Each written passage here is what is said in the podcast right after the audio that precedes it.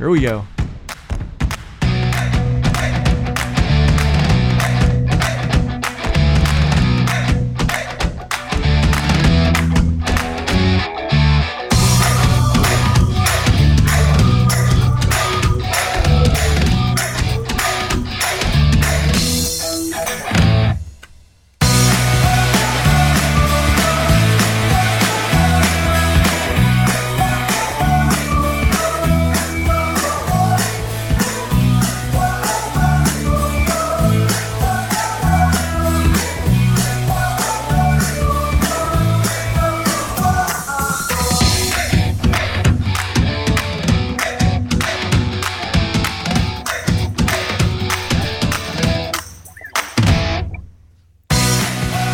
Good morning, everyone.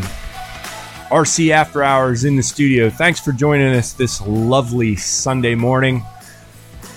Join us, Facebook Live. We are running up and going. Lots to talk about today, all kinds of things. Haven't been back in the studio for a couple weeks, but here we are. And joining us today in studio, Mike, the elevator coolants. Hello, everyone. What's up, Mr. Thermal Flyer? Just tired. Just tired. That's all I can say. and everyone's favorite crazy Canadian up in the Great White North. It's Andre the Tree Russo. What's going on, Andre? Good morning. Not too much. Nice, uh, cold weekend so far. Actually, Yeah? last night was nice, but windy and cold. So, oh well. Yeah, I hear you. It's been uh well, it was kind of hot this week, I guess, but um haven't had any rain for a while.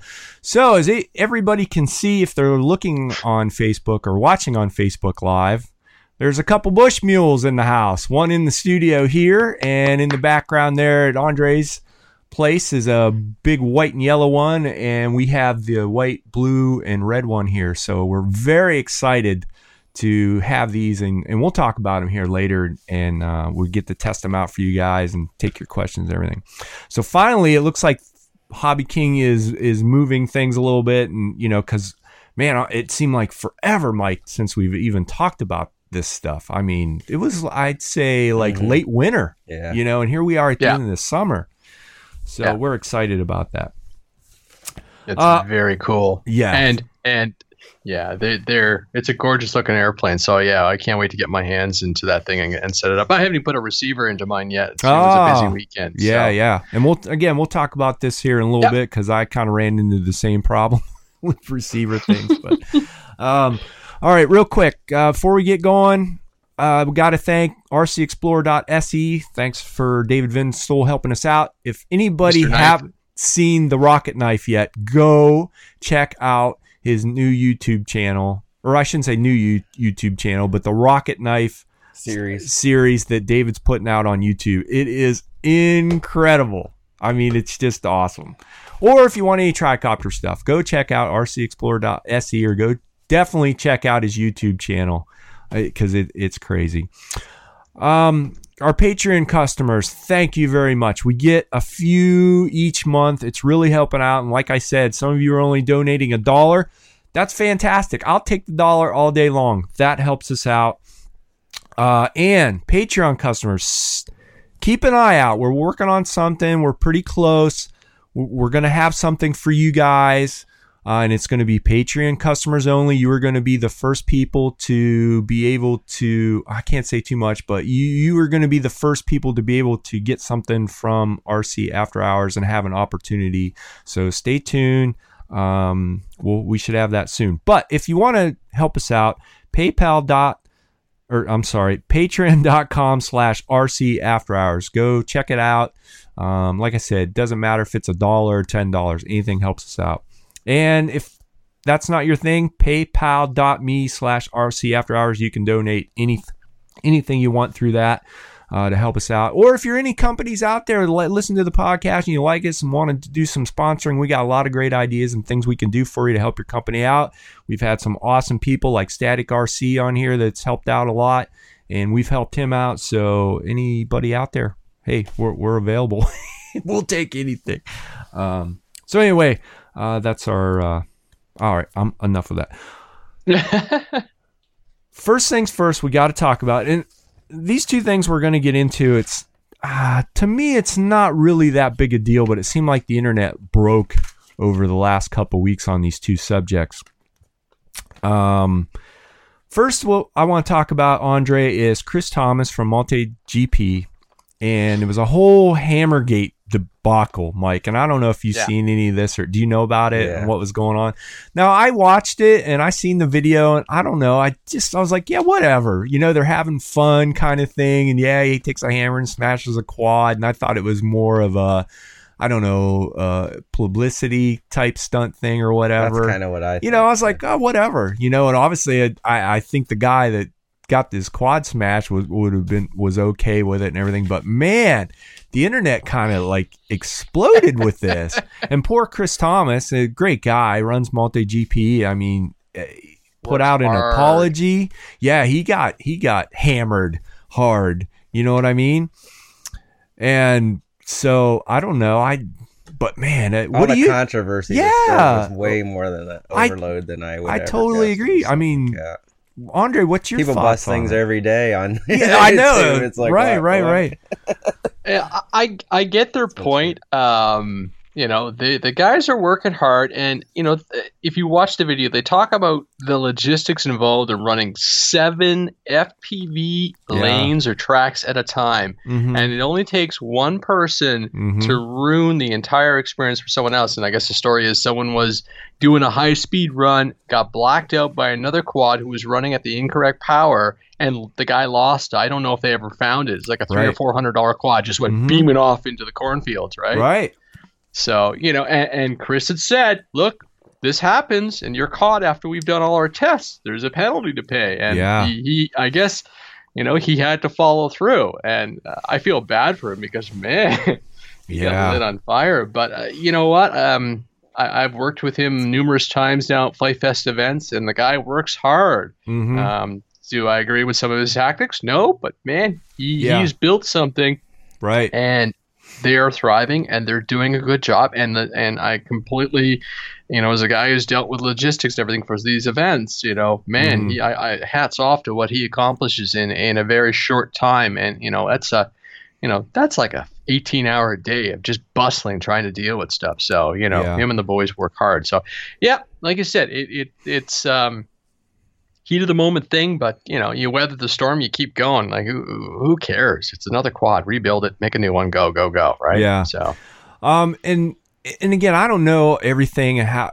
you know how he runs things or whatever, but I have found through the years of running multiple motocross events and everything that when you're going in, you know, and say you, we have the the riders meeting or the teams meeting, if right off the start of the bat, in which he kind of did, planted the rules and said, this is exactly if you do this and this or this or this, this is what happens when when you do this or this is what hap- you know, penalty wise going in, then it shouldn't be a problem. You know what I mean? Like if that was his thing saying, "Hey, we're going to do something to your quad because, you know, you you you knocked somebody out of the sky or, you know, could be a set of rules to where you know, first offense if nothing happened, you got a warning or something, you know, but or or, or if it's first offense and you lose somebody's quad, we get your quad or something of that nature. Just you know what I mean? out so lay it right on the agree to it. line and Yeah. then if there's no there's no hey this is the way it is if you don't like it you know tough so uh, i think Yep. d-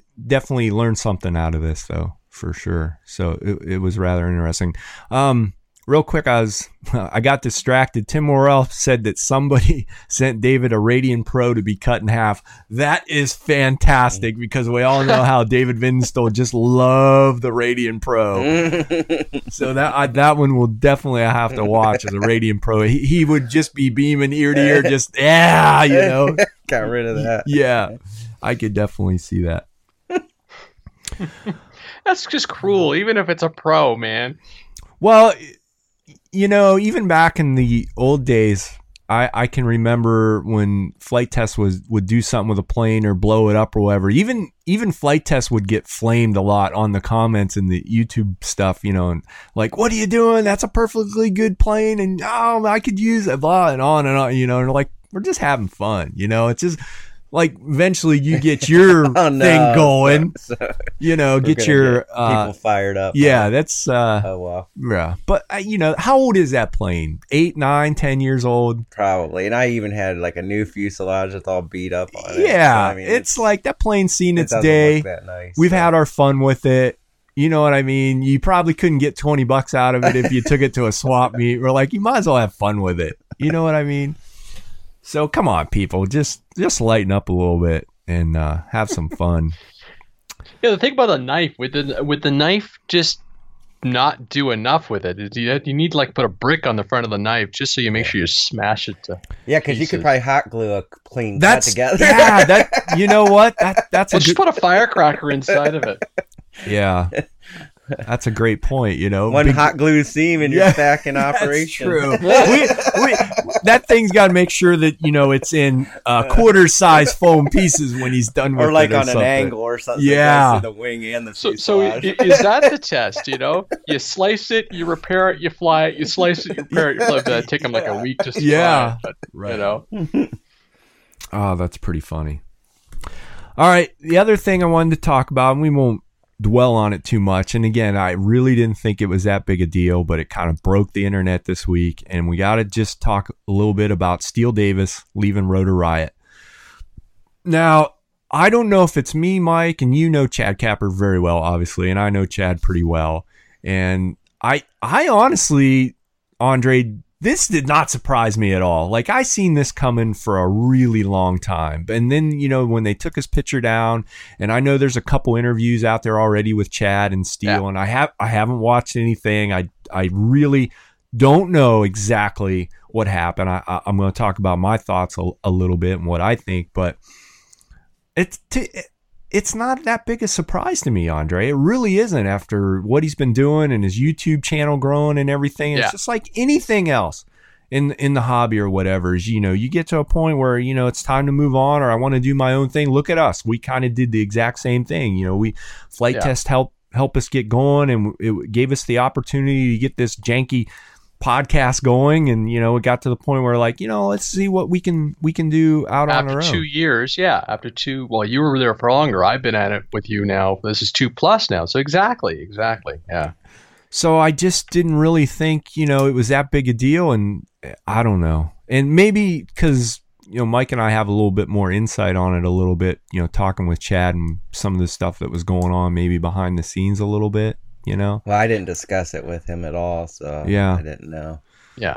No, you, you have to. Yeah, it's um, you know, we do all this for fun. I can see his point. I watched uh, Alex's uh, um, Alex Addict's video, well, like all of two minutes, and then went to bed. Mm, so you know, and it's it's uh, I understand the uh, financial end of it. You know, for for for Steele's point Mhm. of view, it's like, look, if I'm going to make money doing this, I have to be able to make money doing this yeah. you know the rest of us have full-time jobs and do this hobby as a part-time you know Right.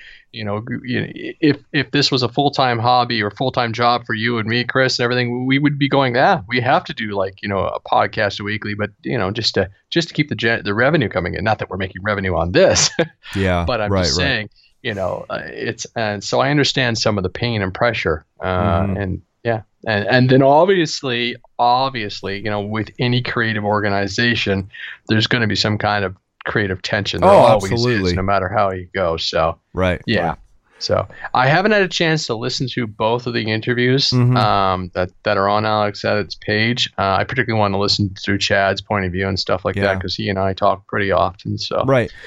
um, Um, and again, w- w- we're a little bit on the inside, so maybe that makes a difference for us and people on the outside looking in. Maybe they had no idea and they were just like, "Oh my gosh!" You know, Steele left again. I I don't think it's a big deal, and well, I don't know like exactly how much. I hate to put too much out there, but my kind of understanding a little bit too, and and again, I haven't watched any interviews. I I you know don't know the ins and outs, but I, I you know I kind of heard too that Steele ha- was offered you know some full time positions with Rotor Riot to come on board and everything, and he's always kind of turned them turned them down to do his own thing. So I think eventually, Yeah. you know that was going to happen. But it was kind of funny too because I uh, just to throw it out there if anybody was curious.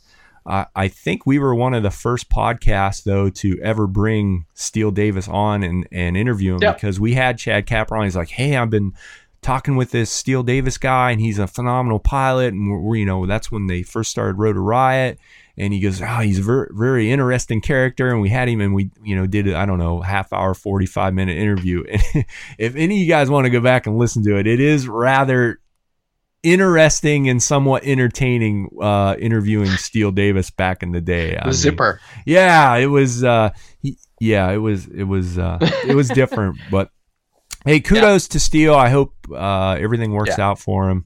And you know, obviously, uh, I you know, even talking to Chad before, there's there's no hard feelings or anything like that. It's not like they had a big fight or anything like that. So again, you internet people, just relax a little bit. You know, it's like. And- come and- on.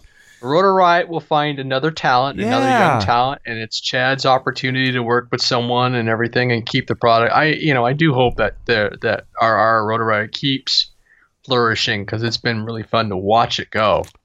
Yeah, I agree. All right, enough of that. We were, you know. Yep.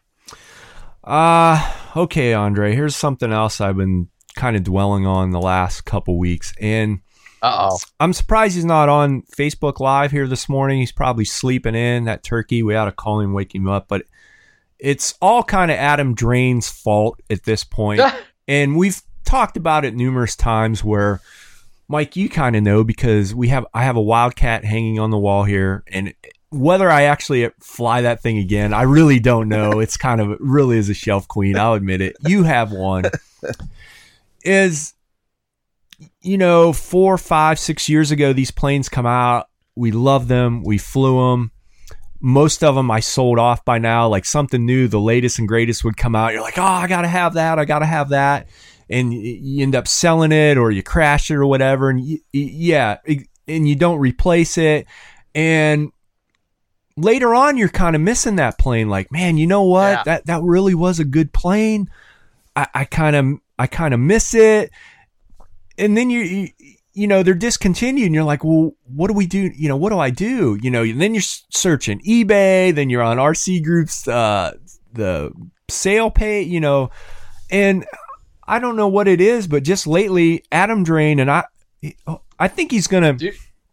I think he's gonna come up on the show here soon. I wish he'd wake up, um, and talk a little bit more. But this guy, I mean, he has more planes, especially warbirds, than probably anybody I know at this point, and.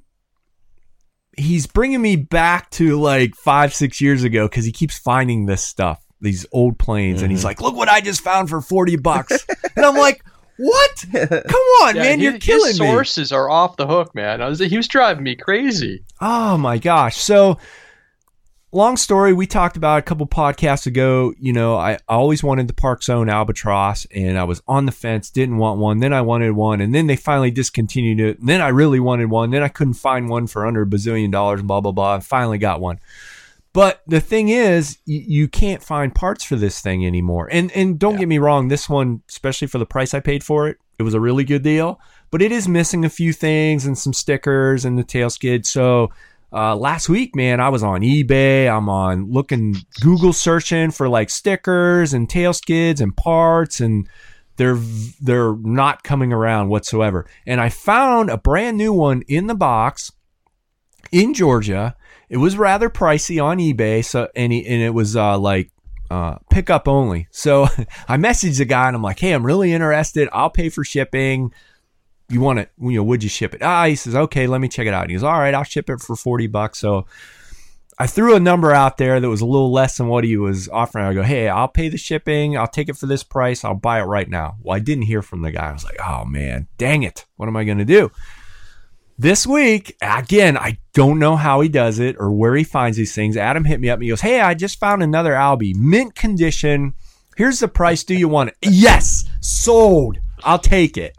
And and I'm just gonna take it because you can't find these anymore. You know what I mean? And it'll probably go on the studio wall and hang there. Now, you know, if Andre comes down or whatever, we may get him out, or or even if Yeah. if Adam comes up, thing, yeah, if yeah. Adam comes up, break him out, Yeah, now take the nice SE five out, yeah, you know, and one of my favorite planes, Mike. And you wouldn't have to worry about me in the air, obviously, at that point. I don't care.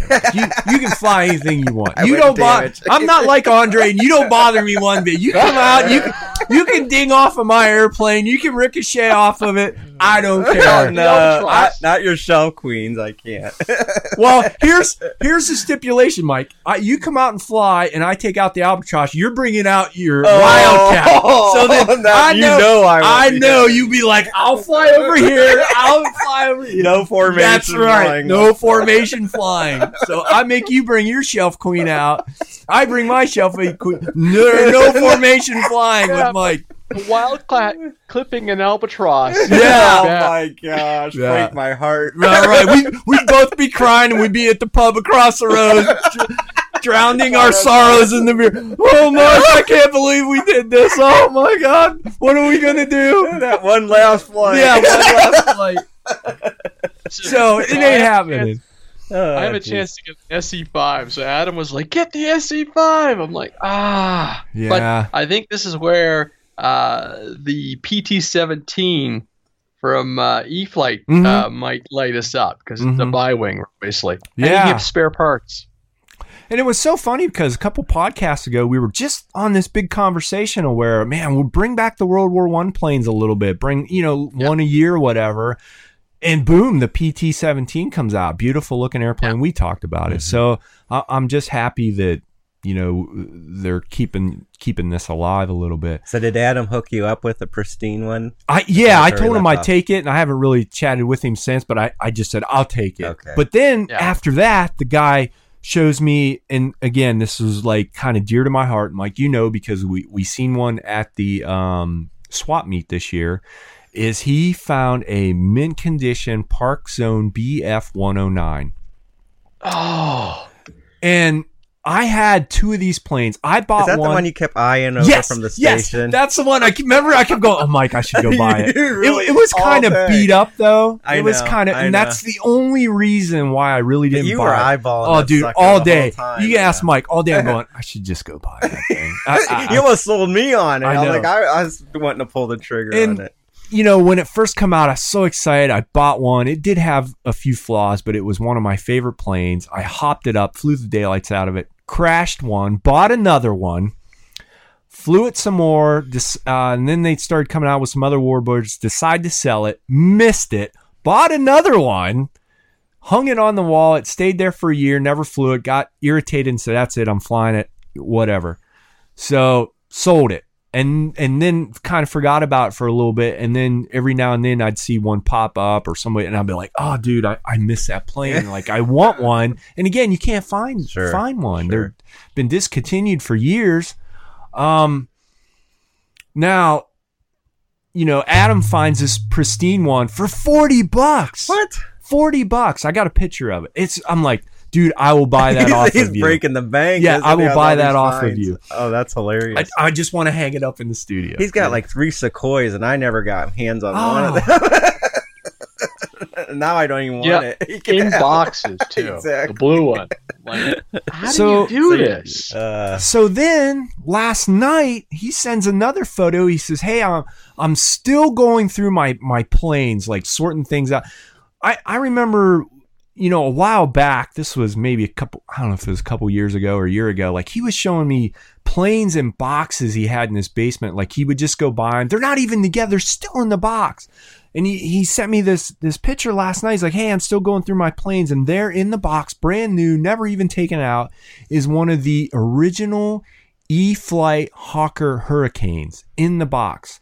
Now, this is a, I want to say, a real kind of infamous plane that E-flite brought out that didn't go well at all. Like it didn't last. It got discontinued real quick. Beautiful looking airplane, but I wanted to tell the backstory on it a little real quick in case people don't know. Now, back then, and I don't even know how old this airplane is. I'm going to say five, six, maybe even more, seven years ago, somewhere in there. Anyway, I was on this huge Warbird kick.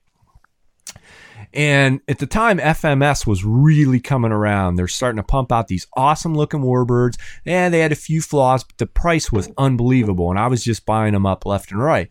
And I think Horizon Hobby at the time was trying, you know, to compete a little bit. But the problem was back then, their planes were re- really expensive and they didn't come w- set up with like, uh, retracts or the flaps. So you had to buy the retracts and put it in. You had to buy the flap servos and put those in and cut the flap in. So by the time everything was said and done for Andre, it'd be like a thousand dollar Canadian airplane by the time you bought everything, right? Yeah. So they announced this plane coming out like I'm going to say almost a year. You know, they said, "Hey, this is what we got." They were showing some pictures of it and blah blah blah. And, and this is where the whole thing started with Horizon Hobby about not, you know, letting people know what was going on. You know, they were taking pre-orders for it and this and that. Well, they had a problem with it, Mike. Like at first we really didn't know what the problem was, but I think if I remember correctly, it was the the paint. There was something wrong with the paint. Yeah. The paint kept flaking off, so they must have got a whole flock of them, got them over here, whatever, and go, oh no, we got a problem. Well, then it went on back order for months and months and months and months. And well, I shouldn't say months and months and months, but it was a long time where people were really getting irritated and they, you know, canceling their back orders or whatever. And then the plane finally come out and people looked at it and the price and everything. And I, I just don't think it sold. Beautiful looking airplane, but it just didn't sell and went like instantly on discontinued. Hmm. And after that, Horizon was like, well, you know what? We learned our lesson. We're not doing that anymore. So now you really don't like it's, you don't hear anything and then boom, it's out. You know, they're, they wait. And I think Hobby King maybe have learned their lesson a little bit now too, since you know they were pumping out all that stuff. And I know Stewart was leaving or whatever, but still, you're, we're getting the same rumblings here. You know, the, the, we, you show us these planes six months ago, and everybody's all excited and hyped up. Well, then six months later, you forget about it. You know what I mean? So I don't know, but anyway, I just found it fascinating that on or Andre that Adam Drain had one of those in the box. Like I want to see it. I want to pull it out of the box and look at it. And you know, I was like, oh my gosh, it's unbelievable. So What kind of bird is that Hurricane Hawk? uh, it's um I'll sh- here, Mike. I'll It's a show you. warbird. It's a, yeah, it's I'll a show you a 11, I think it's 1100 millimeter. It's it was just uh it was the intermediate with the Spitfire basically in World. War II. So it's a British Okay. warbird.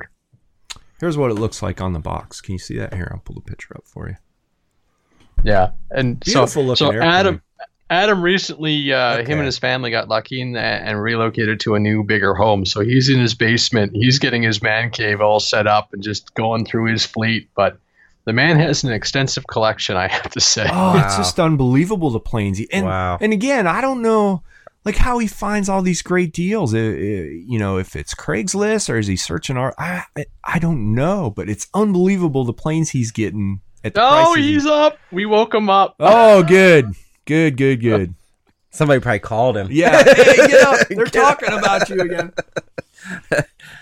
Uh, So, um hopefully Magic. It's magic.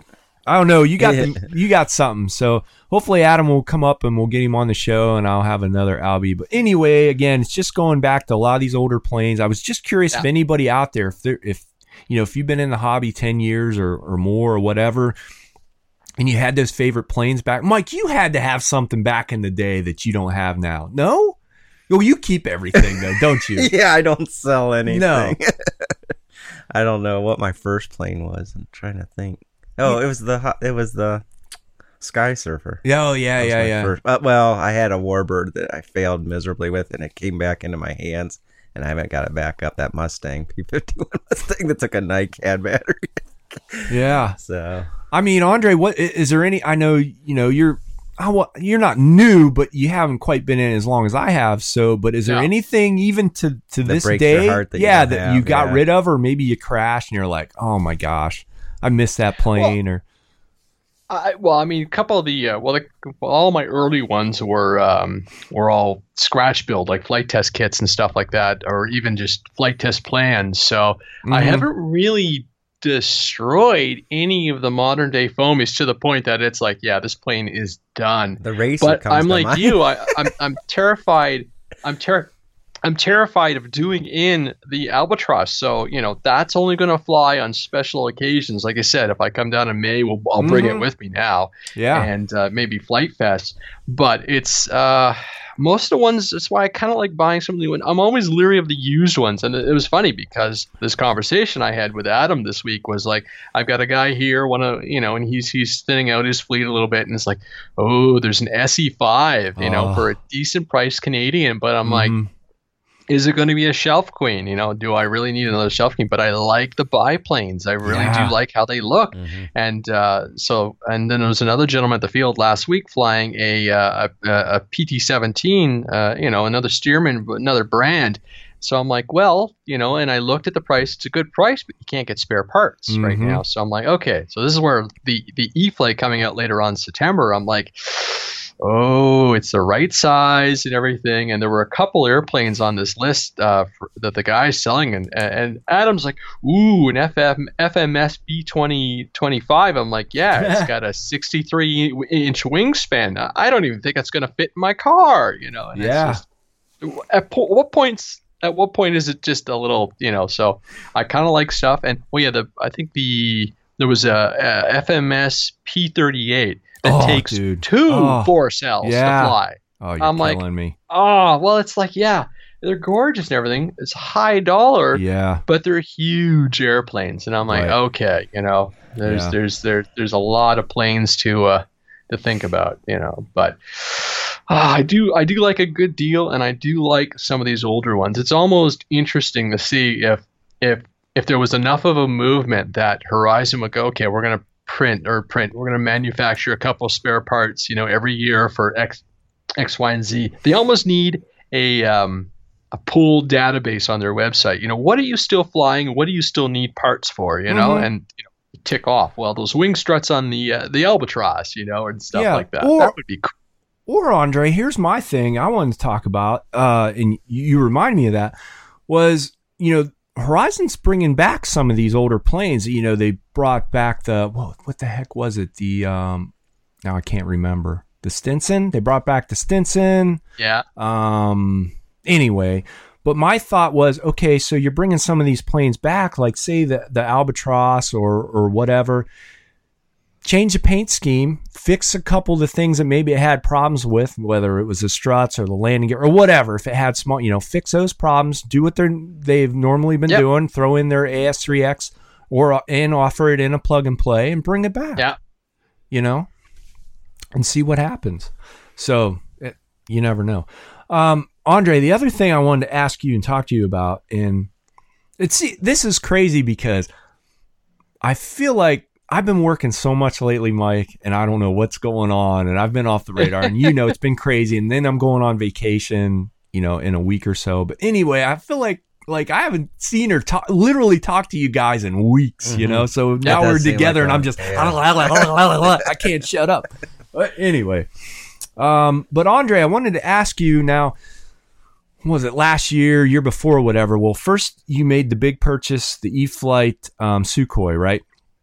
Yeah, And I remember, you know, back then you were you were kind of hesitant because the E-flite planes for you are really expensive. Then you turned around and and of course there were some Hobby King planes mixed in between them and whatever. And then you made the big purchase with the uh the Night Brave, the Pawnee. the Pawnee. yep. Okay. So then we were talking and had some discussions, and you were like, you know, these planes are, are really expensive. These are like over 300 and some dollar planes for me. I don't know if I'm willing to keep spending the money on on this stuff. Like it's really, really expensive for me, and Yeah. I'm not really flying him that much. So you kind of were off that kick a little bit, I think, personally, just listening to you talk and everything. But now you know, and we're going to ho- get into the whole commander thing and let you talk about your your review and all that. But now you ended up buying a commander, which kind of surprised me. I know you had your eye on it and you liked that plane and everything, but really for me to see you just jump in and go and buy it, I was a little shocked. Now, you know, through a little bit of Texas week, you were like, man, now they come out, and we'll t- again we'll talk later about the the Sirius they just come out, and we talked about the PT seventeen you're kind of eyeing one of those two up. So yes. what what has changed from that year or two years to where you're like, I'm kind of done paying this kind of money for these planes, and now you're you you bought one, another one, and now eyeing up a possible what would that be the fourth or fifth one? So Yeah. what has changed?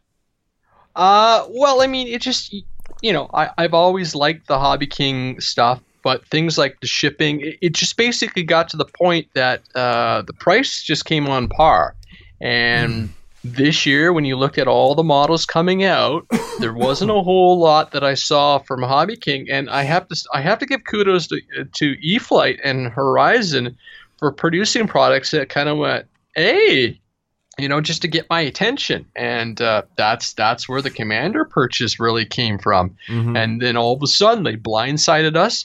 There was the PT-17, and I kind of went, well, that's you know the right size. I'm Uh-huh. wanting a really nice bi-wing, and then the UMX Timber. I'm like, ah, you know, and it's just just they just had a they've been they haven't teased Mhm. They haven't teased anything recently. It was like, nope, this is what we're releasing, and there's a series, right? Yeah, yeah, yeah. Um, but this year they, they they just they did a good job. They just they they went on a good run, and uh, you know Hobby King really didn't have anything that lit us up, or at least availability of, of, of Yeah. new airplanes to really go. Ooh, it's like remember you remember the PT forty? You know, it's like Yeah. gotta have it, gotta have it, gotta have it. And then we waited and waited and waited, and same thing with the. Um, uh, the, the the Pawnee and the Pawnee and I, and we've documented this many times. The Pawnee and I had a really rough relationship Yeah. initially, yeah. Yeah. and Right. now it's one of my favorite. Oh, speaking of which, last weekend I flew the Pawnee with some Hobby King Tundra tires on it. Oh my nice. gosh. You got Oh, the bigger tires. so on much there. drag. It was. I had one of my Oh, buddies in his. Uh, he had a little Sky Hunter, and he was chasing me, and I'm like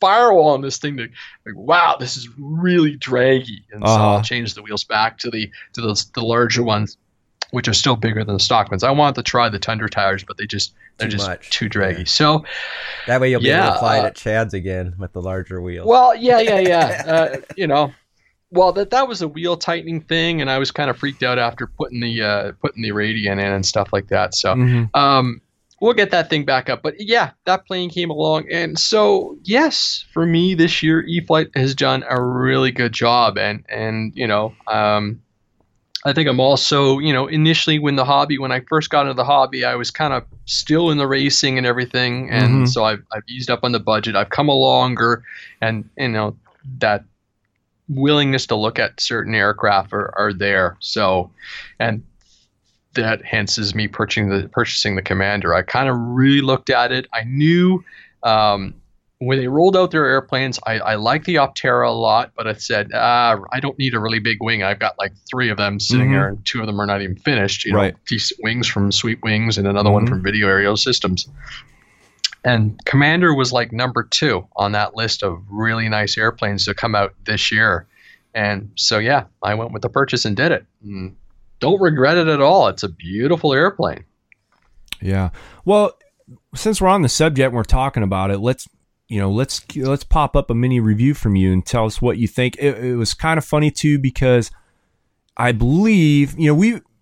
I fly Spektrum, Mike fly Spektrum. You know, you got Yep. the Timber. We're, we're we're pretty familiar with the the new Safe Select and how it works and everything. But this was kind of Yeah. your first plane with the Safe Select, and it was uh, for you. It was a little of a learning process of what was going on and things it was Yeah. doing right and things that you thought was you know doing wrong. So anyway, let, just let's go into a mini review of the Commander. Tell us what your you know your thoughts and everything as far as getting Well, it it- together. It's and, funny because I really struggled with the terminology, and it took me a little bit to understand because the first time I flew it, it was in safe select mode, and I'm like, holy, if this is what they consider AS3X and, and limited, it was like, wow, this this thing is like way too much control. I mean, and I'm rolling it, and it's kind of like, oh, Mm. it's it's like driving a bus. I'm Yeah, like, yeah. what? yeah, Turn that off. And right.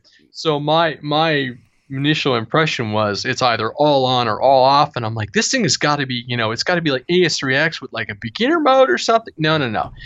It is safe select Mm-hmm. on or off, and then when it's and either way, AS3X is in the background. So as soon as I got that into my head and articulated that in my video, I had someone come back because I, I flew a video and I'm talking away through this video, and I'm like, ah, ah, I'll just turn this all off and go flying, and I'm like, oh, this is much better, and I'm like. Um, okay, so then I came back, and and and so once I had reread the manual, we're all thinking, man, there's something with this thing. Do I need a cable? Do I need to go into the settings and all this stuff? No, no, no, no. Yeah. Safe select is your, you know, this plane is limited, it is controlled, you know, it flies fine. But for me, I'm like, wow.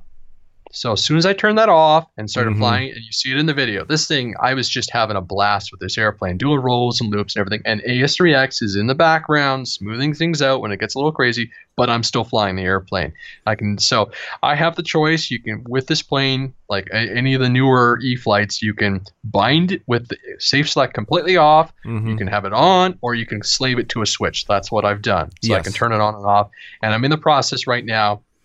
What was really interesting was um, the rates. Uh, they call for like on low rate 70%, high rate 100, but there's no real when you flick the switches and all that. It doesn't really want a medium rate, which is funny to me because I usually have three steps. Mhm. Um, so I'm going to work with that and clean up my remote. And yeah, I fly my Taranis, and I have an Orange RX DSM2 DSMX module that I that flies pretty good.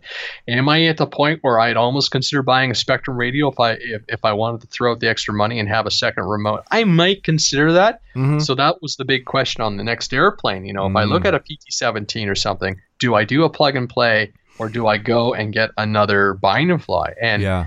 I look at it and I said, okay, if I put in a half decent, you know, FrSky receiver, that's twenty to forty dollars, you know, and so the price difference is not enough for me to go. Ah, so I just ended up, I just ended up buying the bind and fly because if the AS3X is working and I can turn off say the safe select, I'm happy. You Mhm. know, uh, do I find it? It? Once in a while, I find the Pawnee does weird stuff, but that's the Pawnee and some of those old receivers. Speaking uh, uh, of the receivers, I don't know if I mentioned this in the last show. My buddy had has the green Sukhoi and happened to get his hands on a blue Sukhoi's receiver and put it in Mhm. the plane. Said Uh-huh. it was night day difference. No kidding. It doesn't have the sigility mode. It doesn't have the modes anymore. It's Yeah. exactly that. Safe select or Uh, AS3X. yeah. know? And he says he can fly the plane exactly how he has wants. He doesn't have to go through the modes. So I'm like, great. When you try and buy one of those receivers on its own without the airplane, wow. Yeah, they are pricey, aren't they? A hundred, close to a hundred bucks or something. I think. And each, if I'm correct, each receiver is like, you know, the one that's in the commander is tuned for the commander's Yes. flying characteristics. If I Yes. take this out and I put it in another airplane, it's not going to be quite the same. So if I put it in like Mike's Timber, it's going Mhm. to fly differently. Correct. Yep. It won't do it. So, but you can get the cable and you can Mhm. program them up, load the profiles and everything, which is which is pretty cool. I probably will. So, you know, that is the next question for me. Like I said, do I go with a plug and play? But I just, you know what? If I turn around one day and I actually sell a plane, which uh, I've yet to manage to do, um, you know, it's a it's a possibility. But if I just buy them in this one and go, and I just kind of go, ah, you know, like a receiver's a receiver. And yes, you can get the uh, the some of the stabilized uh, FrSky products and everything. But I'm Mhm. like, ah, then you got to sit there and tune. I just Yeah. want to fly the, Yes. you know, so. Yeah, yeah. So Now who knows? what- And I may even get to the point where I decide to do. There's some really slick modules now for uh, that that are actually you know. Uh, Spektrum radios taken apart and turned into a module. I may go that route eventually if I suspect I'm having any issues, but I've never had a doubt with my Orange RX module. So, Yeah. so back to the Commander. Superb airplane, to be honest. Mhm. Um, I love the size of it. It is a bigger plane. Uh, it, it is a beefy plane, but boy, is it constructed well. and Boy, does it look nice. And man, it flies really cleanly. Really. Um, yeah. What- And and what could you kind of uh, compare it to? Because I, I know originally, I think when we talked, you you were Is like, that a mid wing or a bottom wing? I can't tell. it's a a- low wing. yeah, Low wing. Okay. Yeah. You know, you, you- when it first come out, we talked about it a little bit. You were kind of like, well, this is what I think the Sukhoi should have been. I'm like, Or well, the Pawnee. or the Pa- yes, that's even better. The Pawnee, because really the Sukhoi was built for you know doing 3D aerobatics. But yes, I totally agree with you. The Pawnee, this is what the Pawnee should be with the bigger motor and Yeah. you know optional you know bigger battery and everything. So what what can you kind of compare it to a little bit uh, flying wise? I think the other day I said it's like a fat Spitfire because it's got a nice elliptical wing and everything, a big fuse. It's it's a beautiful sport flyer, and Mhm. you know it's got it's got a very remnants of a Spitfire kind of shape, but obviously the fuse is punched out a little bigger. And I fly that thing on a 3S 4000. It just it just loves that bigger battery, and I get the weight, the CG forward, which I kind of like flying. And it's got a really robust gear, so it's a really well designed airplane. The, I think the Pawnee, if we remember correctly from from uh, Matt's conversation, was this wasn't a plane that that they designed. I think it was a plane that they purchased Mm-hmm. and then threw in their technology, their motor Yeah. and their their AS3X and stuff. Right. This is an E-flite designed aircraft, Mm. you know, in company. So it's got a bigger, robust landing gear. It's got this nice, simplified frame. I mean, it's just it. It took no time to build. I think I had more of a fussy time getting the spar into the wing because I wasn't pushing far enough in, Mm-hmm. and then after that, it was done. So it's like a 15 minute build, and you're in the air. Yeah. Um, so it's uh, uh, it's just a really clean, simple plane.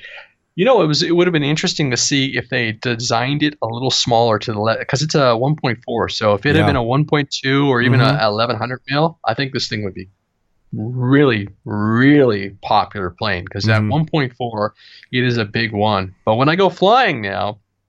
It's funny because I'll take like three classes of airplane. I'll take a really big sucker that'll fit in the trunk. yeah. I'll take something a little smaller like the Pawnee, which will fit in the back seat, even the Sukhoi and everything. Anything, anything you know under 1.2 will fit in the back seat of the car. I find you kind of wiggle it through, and then Mhm. obviously a UMX.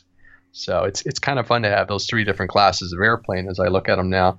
Um, and it's nice because it's got a big ESC, it's got a big power 15 or 15 pound, whatever they call it, Yeah. big honking motor in there. So it's just it climbs and it and it's got the right color scheme and everything. So How's I the, don't know. It's a, How's the wheels Mike. deal with like? Do you have to land it on a smooth surface, or does it take terrain? I haven't all? tried it on grass yet, but I know Josh and the guys when they did the review on for Flite Test, they were flying out of Fury, Fury Field and Oh, they wow. had no issues. They might have had a few rollovers and landing, but it's got a pretty nice set of wheels. Really? And I do think it will. I do think I'll be able to strap some skis onto it uh, come this Mm. winter. awesome. Yeah. All right, now here's one thing I wanted to mention a little bit. What I like about Horizon and E Flight, and even like their their Park Zone stuff, is it seems like a lot of these companies, and again, when we get to the Bush Mule, we'll talk a little bit more about this. You know, is four cell is be, seems to be becoming the new three cell. Now, I had to purchase some batteries for the Bush Mule because I, you know, didn't really know it was coming, and two, I what didn't even know exactly what battery it was using at the time. So when I got it and everything, I was like, oh crap, I got to get a couple, at least a couple batteries for this thing. I have to compliment Horizon and E-flite and that whole company because most of their planes, even the size of like the Commander, you just said, what would you say, 1.4 or whatever, 1.3, you can still fly most of their E-flite stuff and Park Zone stuff on a three cell. The price Yeah. difference between three and four cell is kind of a big and day, difference yeah. you know, like Andre just said, you can throw, you know, probably will fly off of a 2200 if you wanted to, you know, um, up to a 4000. So you got a big range right there. And I'm still kind of stuck on three cell. I still have a ton of three cell. I like the three Yeah. cell. And that is one thing when I look in an airplane nowadays, it really will, you know, if I'm You've mentioned that before. Yeah, if I'm- like, oh, four yeah, cell, like, that's a lot more "Ooh, money. I you, you really know like the money this plane, investment in, of a four and I like too. this one, but okay, I'm Yeah. buying this one because it's a three cell and I have those batteries or the batteries At are cheaper. Yeah. You know what I mean? So when they're they're getting that size plane, that commander like that, and I can still buy a three cell and, and Andre, obviously you, you don't think it lacks on any kind of performance or anything, right? No, That's no. fantastic. Well, I mean, I'm running I'm running a a, a 40C battery, so Mhm. um, that is kind of nice. Uh, you know, it's so it's got punch. I haven't tried it on a 22 because I kind of figured why would I limit my flight I- times I and mess agree. with my CG? I totally you agree. know. Yeah, yeah. And I think I think they're smart, in, and you're right because they say, okay, most of our pilots who are buying our product are either going to have the 2200 or the Mhm. 3000, like you Mhm. fly in your Opterra. Yeah. So let's make sure our planes fly on that, and that makes complete sense. Yes. Um, I was, and I'm I'm like you. Um, I I look at aircrafts planes and I go, do I have the battery in my fleet without buying another one? Because that was always the thing. Like when I bought my first uh, EFX Racer, it's like, um, okay, what battery is that? And I have so I have six 4S 1800s, and I'm kind of like, well, what else can fly with this battery? You know, that's actually gonna you know accept the weight restrictions. And or uh, you know make it through. So it's, Mhm. it's so those batteries. If I'm not flying the EFX ra- uh, racer, um, don't do anything. Actually, I may even use them in the in, in the Bushmule with two of them in there for the weight. And but I happen to have the batteries for the Bushmule just fine. hmm And so the other one that that's going to be a bur- battery purchase will be that UMX Timber. And it's kind of like, well, okay, well, as soon as that starts, that means I can start looking at a couple of those 2S ti- uh, UMX planes because I'll have a couple extra, you know, 282 cells. But it's, I'm resisted till then Yes. because yes. the battery purchase exactly. and- you know, it's a 2S a 2S 2 280 is the same darn price as a as a lower end 3S 2200. You're Mhm. kind of like, oh, that- Yeah. you know. So right. I mean, I do the 4S the 4S battery package has kind of exploded for me this year. Uh, No, explode's the wrong word. because of the warbirds and I enjoy flying them, but I have to be in the mood. So otherwise, those batteries. And I have been flying a lot more aircraft with 4S uh, and having no issues. But it's like, yeah, yeah, it's to stay and keep it keep it economical and everything. And I still remember the day when I first started and I had two batteries. You know, well, this time. 2013, you know, it was Mhm. Christmas that I finally got enough batteries around my birthday or whatever that I got my two back battery packs. That they're actually still in the fleet, but I use Oh them in gosh. James's RC truck Yeah. You know so, and, eh, but it was like this is how i started you know and then you know and then all the shipping rules came in so now batteries are supreme concern because either they cost me a premium here eh, to buy them locally from the hobby stores or i have to say okay i'm going to wait and then i'm going to ship them and pay a premium for shipping so Yeah. All right. So this is what we're gonna do. We're gonna. I'm gonna ask you, Andre. We're gonna. I'm gonna uh, go through some Yep. of the things of the commander, and I want you to give me a on a scale of one through ten. Obviously, one being the worst, ten being the best. Um, fit and finish. What would you give the commander? an eight An eight. An eight. It is. It's got a really nice paint. I haven't really chipped anything. Some of the decals, particularly around the um, uh, where the canopy meets, they're getting moved around a little bit. But Mhm. otherwise, um, it's got the right combination of color to foam. Like I, I like. I like the white foam planes with just enough coloring that you've got some visual, Mhm. and then you you know you don't want the paint chip off. I think the paint might actually be a little bit better than what was on the Pawnee Mhm. but and that is aged pretty well. I mean, obviously the wingtips get their little Yeah. scuffs here and there, um, but otherwise the paint has been really good. I didn't have any real big issues well assembling. Um, okay, uh, building it, pulling it out of the box, putting it together, getting it ready to go to fly. What do you got? Ah, nine. That was that was so simple. There was uh, the, the biggest thing, and if you watch my uh, build video, the biggest regret I had was I had it on my my plane stand when I had it flipped upside down, and I actually wrinkled some of the foam around the canopy and near the back, and I was actually upset about that. 'cause I was Ah. like, ah, you know, got to put a cloth down. The build is super easy. It's like what? It's a screw. It's a it's a couple screws, and the plane is assembled. The biggest problem I had was when I was putting my spar into the wing, I didn't push through that last little bit of foam, Mhm. and so I'm trying to put it in, and Oh, it wouldn't yeah. fit. So I'm, I'm fiddling around. So it took me like an extra ten minutes to figure that out. So it is a really easy build. You follow the manual, go through it, and it's Mhm. it is literally a couple screws. Um, it would have been nice for them to throw a couple extra screws into the bag. Right. And that's one thing I always loved about Horizon planes is 95% of them, you know, you buy the bind and flies or whatever, they go together so quick. Mike, you know that. Yeah. like, you know, whatever the timber, you just might have to put a you normally don't even have to put the wheels on it. You know, you slide the wings together and charge the battery and and go for it. Um, okay, let's jump into the flight characteristics. You know, does it do everything you want to do? Is it what you expected? What do you got on that?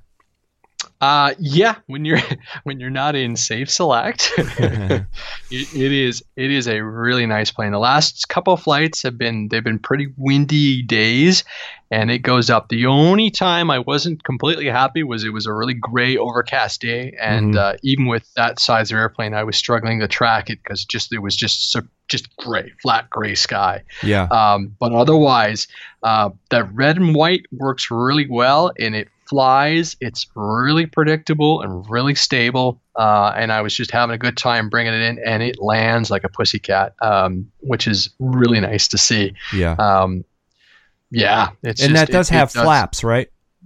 Yes, and I haven't even flown. I I put them on once, but it was really windy, so Uh-huh. it was dancing around. I'm like, ah, I don't need them, and Uh-huh. I came in and just I've greased all the landings so far, and been really satisfied with how it comes in. Very predictable. It's got a nice slow speed envelope. I haven't dropped it to a stall yet, hmm um, but I've slowed it down coming on an approach, and I was like, yeah, I'll abort that. And she takes off. So plenty of power. Um, it develops. A, it's got a good range. Um, I'll do some more speed tests with it. I've actually only flown two, three packs through it so far, so I still got a little bit more time to to get through it. Uh, I haven't flown it on, landed on grass yet, or taken off on grass. I've just done Mhm. the gravel track. So Yeah, and that was going to be my next question with uh, the, you know, the landing. Obviously, it has wheel pants on it, so the grass would have Yeah. to be fairly short. Now, is it an option to be able to take the wheel pants off and put bigger wheels on it?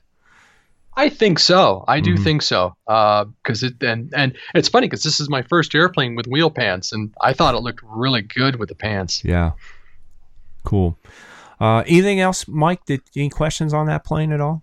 No, I was just wondering about the tires as well because he said it create, but this sounds like it has more power than the Pawnee. That it Oh, yeah, way create that bigger He could motor. almost Oh, yeah. put Tundra Yeah. tires and not have the drag problem that he did with the I, Pawnee. I, I don't think it would look Not that good. you, no, the- no, with it wouldn't. It but- wouldn't.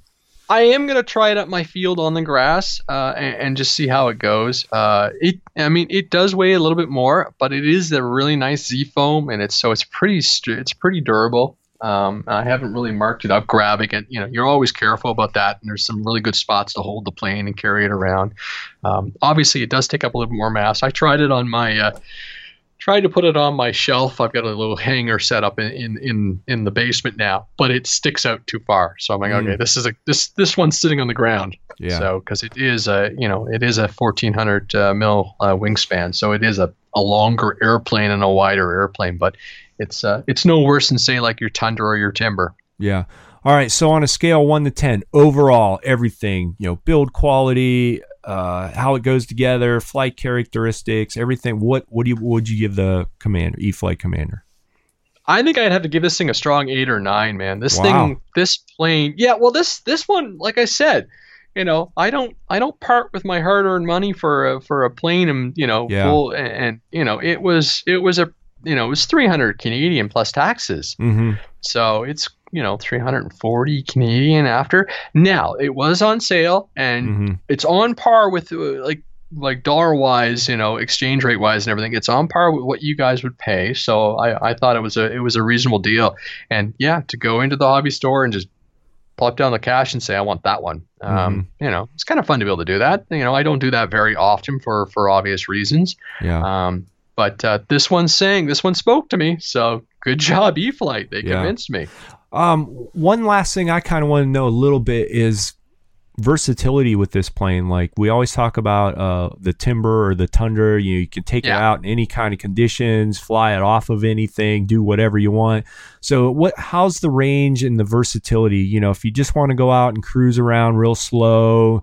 You know, and maybe do some touch and goes, and then ramp it up and do some mild aerobatics or and stuff like that. How is that? I, I yeah, I don't think this airplane is going to give you any trouble there. Mhm. Um, for me, versatility too is it will become you know will it fly off skis? And obviously, you, you know I, I had good success with the Pawnee flying off skis. This one may do it, but it's also a heavier aircraft. So if I start getting into a lot of ruts and everything, I don't know if it will. Uh, it also looks really good, so I'll probably spare it from from a winter to be honest, but we'll see. Uh, I do want to you know, so I've got some bigger skis I can slap onto it, which it might do just fine in. Um, but I think, uh, yeah, I think I'll be flying it a lot. Um, it's one of those things where I have to make a decision when I go flying with it because I can only fit, say, the Timber or so the Tundra or this plane in the in the car. I can't take both of them. Right. So it's uh, it's just so I have to I have to pick, uh, you know, what what plane I'm going to do. I I'm going to say it would handle the wind. It wouldn't, you know, or it, it won't be as versatile as a high wing, obviously, Mhm. but I think it still would put up pretty good because you can hit those flaps and slow it down and everything, which I, I haven't even, you know, really tried to its maximum. But I think you could do a lot of touching. You probably could spend most of your afternoon doing really nice touch and goes, but you're not going to do. Well, it- had the last takeoff. I, I kind of goosed it to see what you would do on takeoff, and it did a pretty short takeoff, even without flaps. So. Mhm. Um, I think you could have fun, but I think um, you know when we're really goofing around, the high wings are just better because you've got the ground clearance on Mhm. landing. So even if you do get a little goofy, you know you're you're likely not to. That landing gear will take up the slack and also your clearance between the ground and the wing. Yeah. So Right. Does it have nav lights go. or anything or any lighting on it? I didn't notice. it has no lights. Okay, No, there are I no lights know. on this one. Yeah. All right, there you have it. Andre's review of the E-flite Commander. Pretty cool airplane. Yeah. It is. Okay, on this is like uh, RC After Hours plane review podcast or something. I don't know. We got a ton of stuff to talk about, uh, which Yeah. is good because you know I think at this time last year we were we were really kind of worried a little bit if everything was just flooding to the um the multi-rotor market. Like all we seen was multi-rotor, multi-rotor, multi-rotor, and I think it's kind of slowing down a little bit. Maybe things are coming around full circle, and it seems like the plane stuff. Don't you agree, Mike? You think? Well, I would, except I got to fly the butter quad, Oh no, you got to talk. I'm gonna write that down. Butter. and I hate to even mention quads with all this great plane talk. Quad. We'll talk about that later. Okay, But uh, but I mean, really, in all seriousness, no, it, it really seemed last year. I was kind of bummed out that everything was Yeah. just quad, quad, Yeah, quad, or understand. multi-rotor, multi-rotor. And I was like, come on, man, we got to get back into the plane stuff a little bit. And this year, it seems to be turned around a little bit, which I'm so happy about. Don't get me wrong, I love to fly my quads. I, I love the Torrent and the Vortex and all that. But um, I lost my train of thought. Okay, anyway, Next plane. on to the on to the Bushmule, and this was a plane we again we talked about. Uh, I'll throw ours Months up ago. here on the screen. Yeah, it had to be like six months ago, and you know originally Hobby King come out with the Sky Mule. And it, a fantastic airplane. Obviously, you have one, flown the daylights out of it. There it is Crashed it several times. crashed it several times. Um, I think what they did is they took everything. Again, I got to give some kudos to Hobby King. They took everything from the Sky Mule that wasn't perfect or they didn't really like, and put it into the Bush Mule. You know, they made it a little bit bigger. They changed the landing gear around. They put some na- awesome lights and navigation lights and everything on it. Um, Cargo door. cargo door. It now has struts on the wings. It has flaps, full 90 degree barn door flaps now. Uh, a power, I'm not 100% sure. I think it might have a little bit more power or different motors, I believe. I could be Yeah. wrong on that. Um, now, the original Sky Mule, did it have a steerable nose wheel? Yes. Okay, so they all right. So I wasn't 100% sure on that. So anyway, it's basically everything that people kind of wanted. They've redone uh and also this uh Bush Mule is bigger. It's uh in it the looks thicker. it for is some it's reason. bigger, heavier. I was amazed putting it together that the wing, Andre, how heavy that wing is. Did you I was like, wow, is this thing even gonna fly? I mean, it's it's a big heavy airplane. Heavier duty landing gear. Yeah, that's Uh, that for me. That's. Did you like the springiness? Yeah. That's So- cool. uh you know it's it's looks to be i haven't flown it yet i'll get to that in a minute uh it looks to be an awesome well built like tank of an airplane like you can It just go does. out- It reminds yeah. me like a tank for the air. yeah it really does so it'll be interesting uh, to actually get it in the air so i don't know i was i was shocked that these were were coming um you know when it showed up in the mail so one thing about it is I, I don't know andre you you probably obviously know more than i do about this. It's it's probably a maybe a little pre-production model or it might be one of the first ones off the i don't know exactly. Um so there we had no manual which Nope. is not a big deal. And the reason i'm mentioning this is is because we have no manual and for us to put it together it was very simple. I was i was shocked. It went together very well um, you know, Andre and I talked a little bit back and forth but there's a couple sets of screws we weren't 100% sure on, but after looking at everything, it, it, you, no problem for you, Mike. No manual, you can put it together. Yeah. A manual's just someone's suggestion. That's I'm glad right. you went on your own on it. That's right. Well, so the manual's going to be the manual's going to be electronic, so it's the Right. same thing as some of the later, you know, the more recent Duraflies. So same same issue with the uh, same versioning with the the Avios. It's going to go digital, which makes complete sense. yes, I agree. So it, Um, what else was I going to say? I forget. Uh, let me flip this back. Um, now again, with most Hobby King planes, unlike the the Horizon Hobby and stuff, there is more assembly to it. Like you got to spend. I don't know what it took me. Maybe well, I had a dog in the way, but maybe an hour and a half. Kept What? trying to. Yeah, my one dog kept trying to chew the tires, and I couldn't. Anyway, um, so it, you know, it takes Mike. It takes a little bit more time to, to put together. You know, you uh, you had to assemble the wings, uh, plug everything in, put the props on, put the tail on, put the elevator on, some linkage controls, uh, nose wheel. Uh, what else? I'm trying to think. So you know, it took a little bit of time. I mean, there's no doubt Yep. about it. Uh, there was a few little things that I noticed. You know, uh, when we do the review, we can get into it a little bit more, but a few just nothing major, just a few little things that I had like um trying to remember off the top of my head. Uh getting the nose wheel in was a was a little, you know, trying and get the getting the linkages and you know, Andre did it one way, I did it another way, and when we do the review, we'll talk about a little bit more. There's, you know, maybe some little tricks if you guys go to purchase this plane, you know, help you out a little bit. But overall, it went together very well. Uh, w- uh, nice looking again, well built airplane. Now, again, a couple things that caught me off guard, and I don't know if it's because it's been six months. I I kind of forgot it flies on four cell, and I had no really no batteries for this thing, like none. So I had to order some. Surprising. Yeah, had to order some batteries, some four cells.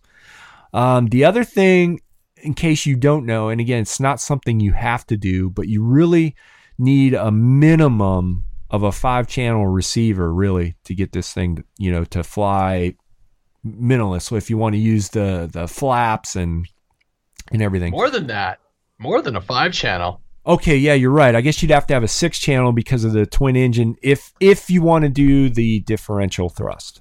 Correct? Yeah. So you've got your aileron, you got your um, your elevator, you got your rudder, you got engine number one, engine Yeah. number 2 Mhm. flaps, Yes. Cargo door, Yep. and then two separate connections for lights. Yes, yes. So I ended up having to order I uh, a nine channel receiver because I'm gonna I'm gonna I want all the bells and whistles. so I ordered a nine Yeah. channel receiver. So I'm waiting on that. Hopefully next weekend, Mike, we can get this thing out and get it going. So I was gonna say I think I had some four cells too. oh, do you have yeah, some? like three or four packs. I forget. I it, we'd have to check and make Yeah. sure they work. But yeah.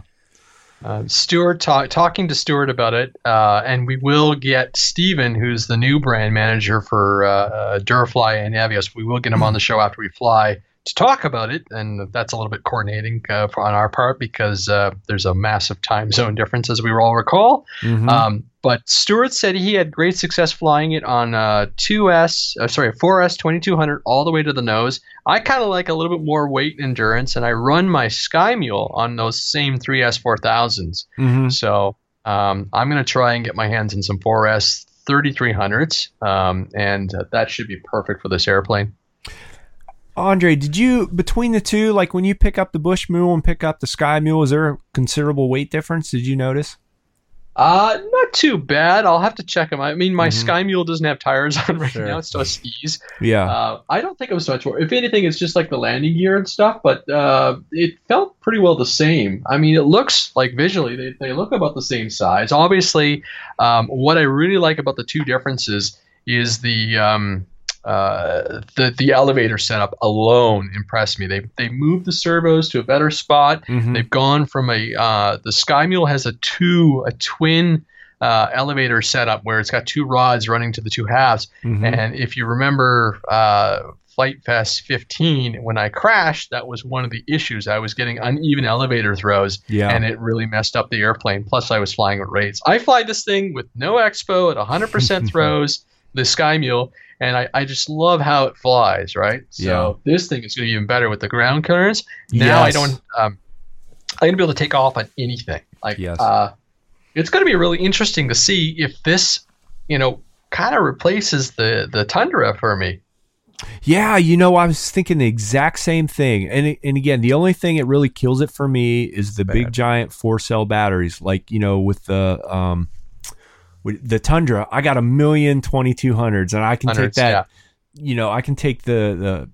Oh, I can't You think. can fly all day. yeah, I can fly all day. Take the Tundra The out and just fly all day with that thing. Uh, battery after battery after battery. The Sky Mule, you know, I, I purchased some, and it'll, like you said, Andre, it'll go from like twenty two hundreds up to four thousands. Well, I went in between. I think I got thirty three hundreds or three thousands or thirty two, something like that. So it's kind of right in the mix in between. You're where you're getting, you know, um, the the good mix of flight time and power and everything and weight. So, but that's the only downfall I have right now with that plane is the you know kind of the pricey four cell batteries. Yeah, I, but I think I think the flying's gonna be awesome. Um, they they they come with skis, and Yes, there's a does float come kit. with skis. I I, I float can't wait kit- to try it on the floats. that's what I was just gonna say. Does this thing have? This thing would look so great on the lake. Oh, you I just can't even It- believe. Oh yeah, uh, you like Hundred you the should be getting Yeah. your hands on it. Uh, Hobby King said uh, Steven said he'd be sending along some once they're available. I was just gonna ask if it came with floats because I, I, I visually I'm looking at this thing thinking, oh my gosh, Yeah. if this thing could take floats, Uh-huh. it would be beautiful. I think Yeah. personally. Now, my concern with the floats, and it's the reason I haven't even tried the the Tundra floats, is I don't know if it would get in the car without having to be disassembled because of the uh, I don't have a hatchback. So the next car is definitely going to be a hatchback. I know it'd fit in a Veracruz. yeah, for sure. yeah. Uh, And the wings can't come off easy enough, but I, I rarely take apart my airplanes. I just Uh, kind of yeah. figure out a way to get it in the car. But I know, I know if I, even if I can't really fly with the floats during the winter, I know I'll be on skis right Mhm. away because I loved flying the Sky Mule in the winter.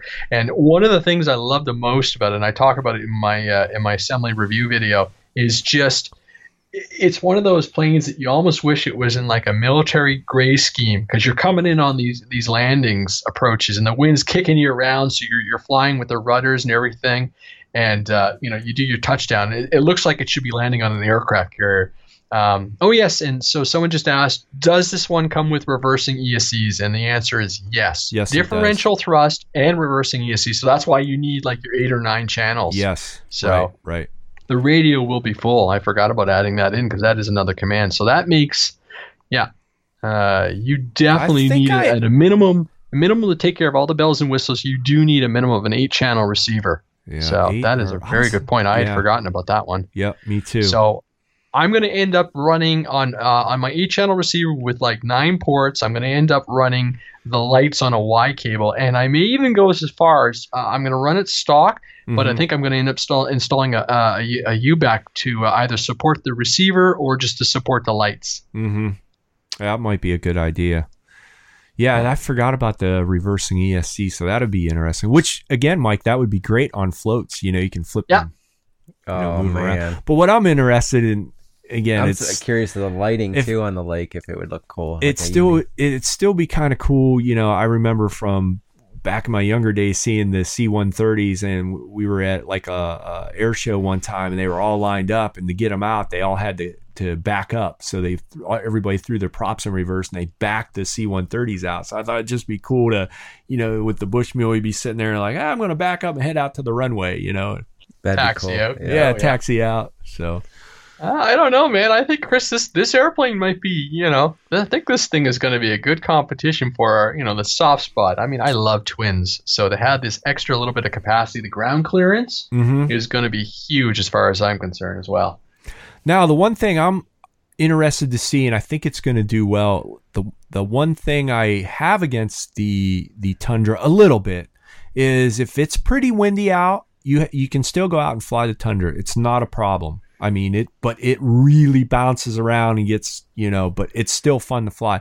So I'm interested to see with this thing being frame. heavier, bigger, the twin Yeah. engines, the differential thrust and everything. Like I, that's going to be fun. I think it's going to be really coming in I- and doing a massive crosswind landing with the differential thrust, like just eh, powering that thing in, is going to be cool for sure. So, it does And look thi- nice. believe it or not, this is actually the first twin engine plane I have had in my hands personally. Nice. I well, mean, that's I've 'cause flown you didn't get to fly the Sky Mule because I No. probably crashed it Yeah. at Flight Fest. Right, right.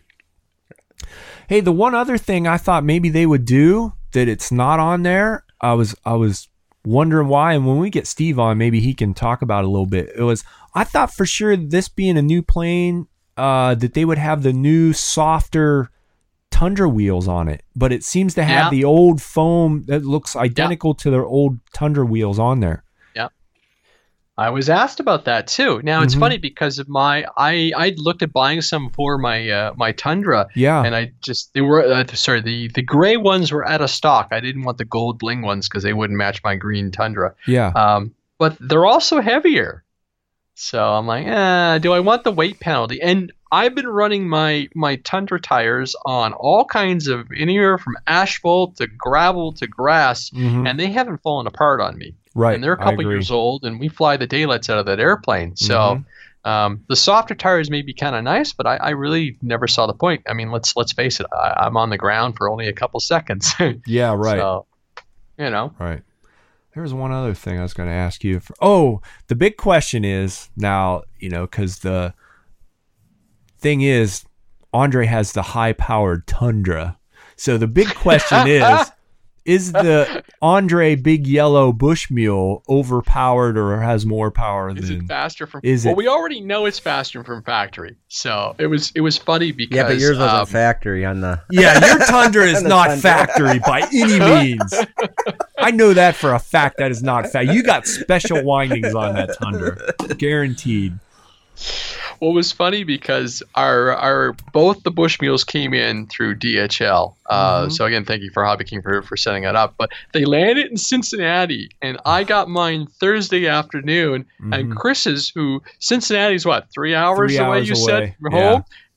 It showed up a day later, so I'm Yeah. like, "Woohoo for the win!" Yeah, I know. So yours maybe I is have to say- faster. I don't know. But originally they had it on Tuesday. I was like, "Tu- it's in Yeah. Cincinnati. And this was on what Wednesday or something. I'm like, Tuesday. I could drive down and get it. yeah. yeah.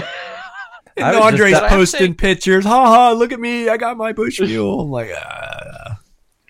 I, uh, I I do have to say I like the color schemes. I really like the yellow man. Uh, I I like what they did. It's a little bit uh, it's a little more subtle compared to the uh, the sky mule, so they don't have a lot on the nose art stuff. And that's kind of stuff paint that gets crinkled off over time. Mhm. I love the way they set up the tail and that splash of gray on the back. I, I said it in my review video that I would love to, you know, refurbish my Sky Mule and like paint it like a military gray because it would look Mhm. phenomenal on the ground, and then you get it up in the sky and go, "This was a terrible idea." yeah yeah so so there you have it folks that's the bush mule and hopefully this week i will get some batteries and receiver. You receiver guys been busy, I see. Coming Yeah, in, this not- is yeah and uh so oh the other thing too and i'm not 100% sure yet everything's like surfacing it must be the coffee kicking in and everything since i go on vacation mike and andre and we'll, we'll play it by ear uh and hopefully we can get the tundra out next weekend is we maybe we could try to do a podcast next weekend now whether we release two in a row or we Delay. record it we'll, we'll see Yeah. how it goes you know um, but anyway we It'd probably be best with hunting season around the corner to cram as much in as we can. yeah Just to Hunting give you a heads up. season. hunting season, Mike. Oh, hunting man. season. No, I don't want to talk about hunting season. yet. I'm checking trail cameras, everything else right now. So. Uh, so yeah. Anyway, next weekend, hopefully we'll get out and get the bush mule going, and uh, we'll record at least record one next weekend and do a live show. So uh, even if we don't release it, you can come on, hang out Sure. with us, get your questions. My, uh, my thing was is I don't know exactly when the plane's going to be released, and it also would be nice you know, to have Steve on and talk about it and get, you know, the questions out there and the people listening can ask questions. Anyway, I'm rambling on again. Blah, blah, blah. No, So there we'll you have it. And, and we'll set that up and we'll figure it out. But Yeah. yes, yes. Okay. So that's a bush mule. On to another plane, Mike. What do we have next? Contestant number three. Uh, the new E Flight Cirrus. Have you seen this? No. Crazy. This kind of shocked me. Let's see if I can. I'll pull up the website here. Um, this is the uh, plane, Mike. show the picture of it up here. Beautiful looking airplane, Cirrus SR 22T, one point. And it, Andre, if you noticed, these planes seem to be getting a little bigger, um, a little, a little bigger, just a little. bigger, but still flying on three cell, which I like. uh, fantastic looking scale aircraft, and the Cirrus is a great airplane to begin with. This is a licensed product. The scale detail in this mic is unbelievable. I couldn't believe when I first seen it how this like if you see a picture of this, it I mean it really looks like, you know, the real thing. You know, it's got all the lights, navigation lights, um, the scale flaps, scale prop. Uh, it's got the pilot figure, scale. I mean, everything, uh, Mike. As we're you know scrolling through the pictures here a little bit, it looks so clean and so good. Now, this personally isn't something. Probably, I know Andre, you were a little on the fence. PT seventeen series plane Same price. same price. It's not really in my wheelhouse. It beautiful plane. It would be kind of cool to fly one just to see what it's like, but it, it wouldn't be something I would probably fly all the time. Um, but the look of it, I it's amazing what these companies are doing with foam. Really, Yeah. as far as detail and everything. It it kind of surprises me that they went with a 1.5 and it's it's uh it's only a power 10 motor. So I'm like, okay, so but I guess the triple prop will probably give you enough, but I yeah. It, Yeah, um, I, I have to agree with you a little bit. I, I hope, and again, this is more of just a scale airplane. Uh, it, it may be more in the Pawnee kind of type flying category where you're not going to go out with the commander and just, you know, do all kinds of some aerobatic stuff. I think this is going to be more scale, and that's probably why maybe they went with the uh, the power power 10 instead of the power 15. Gotcha. I don't, I don't know. I- I'm hoping here real soon. I've been in contact with Matt Andrin again. Uh, he's definitely agreed to come on the podcast, and we're just trying to work things out to get him on. So that would definitely be one of my big questions. Is you know w- why the Power 10 or you know why the Power 15 and the Commander and what you know what's there's I'm sure there's some kind of reasoning behind this. Um, full let's see and and again they're they're getting a broad spectrum with battery ranges 2200 to 3000 yeah. um going through the specs like you said pa- power 10 40 amp esc 9 gram servos uh there's typical standard ar 636 receiver with the as3x and safe technology it's officially licensed uh, bind. They do have a bind and fly and a plug and fly. I was Mhm. going to try to pull up the. Let me get the specs for you guys here real quick. Mm, six to eight minutes flying time. Flying weight is sixteen hundred and thirty-three grams. Forty-one inch length. Forty amp BSE, ten amp brushless motor, three uh, bladed scale prop. Um, wingspan is oh, it's a bigger plane too, sixty inches. I didn't 60 realize inches, it was 1.5, that big. yeah. yeah, yeah. So it's a good size airplane, Mike. And again, uh, beautiful looking. Just something not, you know. I would take the PT seventeen over the. What do you think, Really? Mike? Yeah. What would you would you take this or the P? You know, the PT seventeen biplane, the bright yellow one we talked about. I'd probably weeks do that one over Yeah. this too. So there you have it.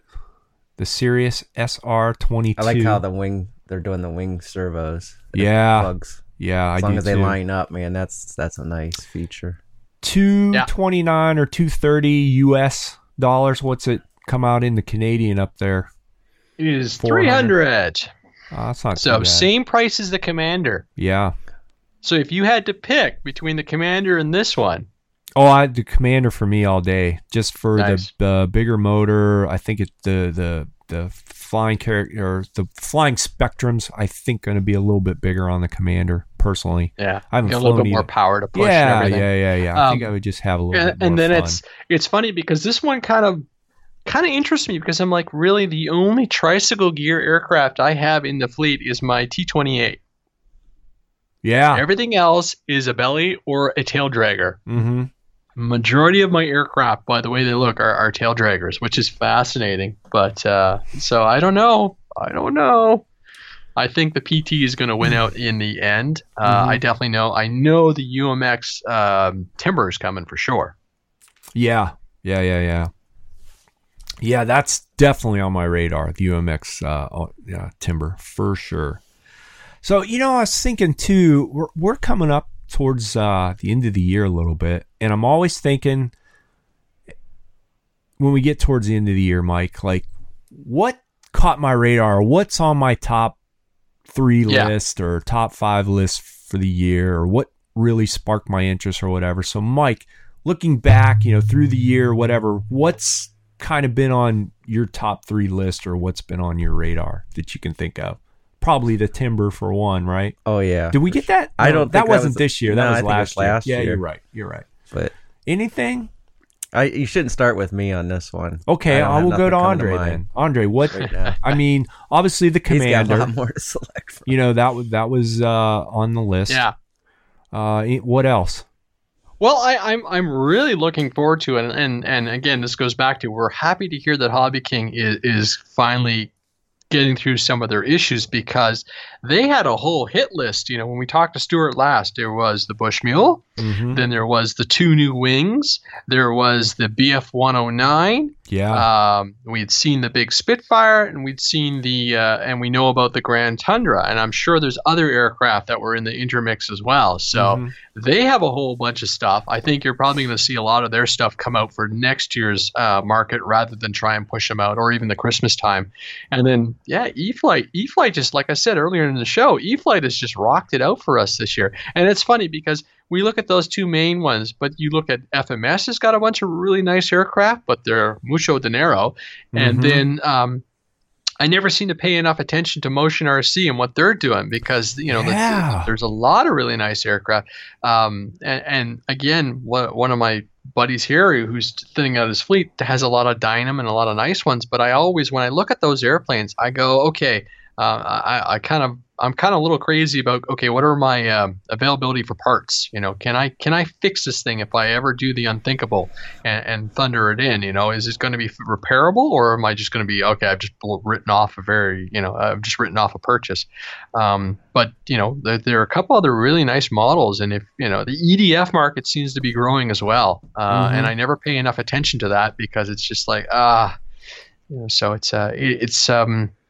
So the year has been weird because we had a lot of anticipation and we've definitely had a lot of surprises. So Mhm. uh, I'm really going to have to flip a coin between the, um, uh, uh, you know, I'm really going to have to flip a coin between the uh, the PT17 and that uh, and that other E-flite, uh, the Cirrus. But I think the 17 is going to win out just because. Actually, I know my wife said she would have preferred if I could have gotten the blue and yellow one versus the just full yellow. So it'd be kind of interesting to see if uh, if E-flite decides, okay, we're actually selling enough of these. Let's get the traditional color back uh, one as Mhm. well Yeah. uh, which would be cool. Which would be cool. I, I agree with you 100%. If it was the blue and yellow one, I probably would would buy one like real quick. I Right like it, all yeah. I mean, don't get me wrong, the I like the all yellow one, but there was something about the blue and yellow, you know.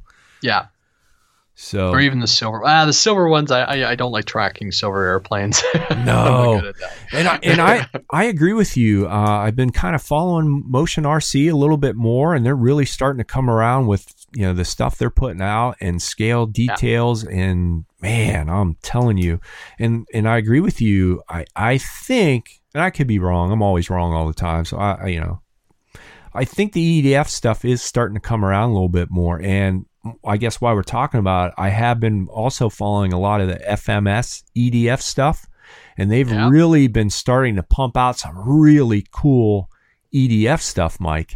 And I know you love EDF stuff. And I would love FMF if you're listening. If you listen to this thing, send us an EDF jet. I would love to have one, test it, review it. I haven't flown an EDF for, I mean, forever. I mean, ever. But FMS is really pumping out some cool looking, just nice EDF stuff.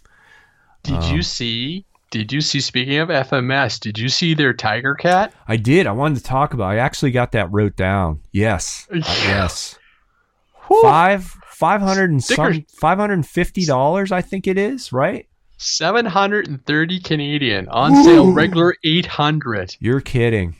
that that that's our that's like four RC planes, people. Three maybe. Here it is, if you, Mike. If you want to. Yeah, let's talk about it a little bit. I mean, beautiful. Look at the scale. Oh Like yeah, I was yeah. looking. You at looking that. at- Yeah, I mean, I saw. FMS Tiger Cat 1700 millimeter F7F. Details, detail. Uh, look at that baby. That is sweet. Wingspan, uh, 1700, obviously, 66.9 inches. That's a big bird. It's Yeah. 260 amp, 10, uh, 260 amp ESC, six channel, 14 by 8 props on it, three bladed props. It's funny because I I looked at this plane on my own. Even Did you I really? just look- well, I mean, not that I was going to purchase Yeah. it, but just to appreciate and look at it. Was, Oh, man. Is that a 6S I see that it requires? A Yes. 6S 5000? yeah, I, I noticed that too. I'm like, whoa, this Yeah. thing's big. Hey, I have uh, six cell five thousand batteries. That's right. I That's do. right. Yeah, Oh, you can get it a couple of different colors too. The decals. I think you can get it in. Oh, you can get it as silver. Yeah. because that would Yeah. make it really easy to fly. that nose gear though. Just looking at it, like I would think one rough landing, that nose gear is gone. Yeah. Mike, Well, that- and that those was- are all the different one- decal I was looking schemes. at I like, remember, yeah. lightning, and I kind of went, ah, you know. And this is any of these airplanes, and this is why I have yet to jump on an FMS because I'm like, can I get parts? Can I get parts without having to pay like a duty fee out of the U.S. and stuff like this? And Mhm. so I just ah.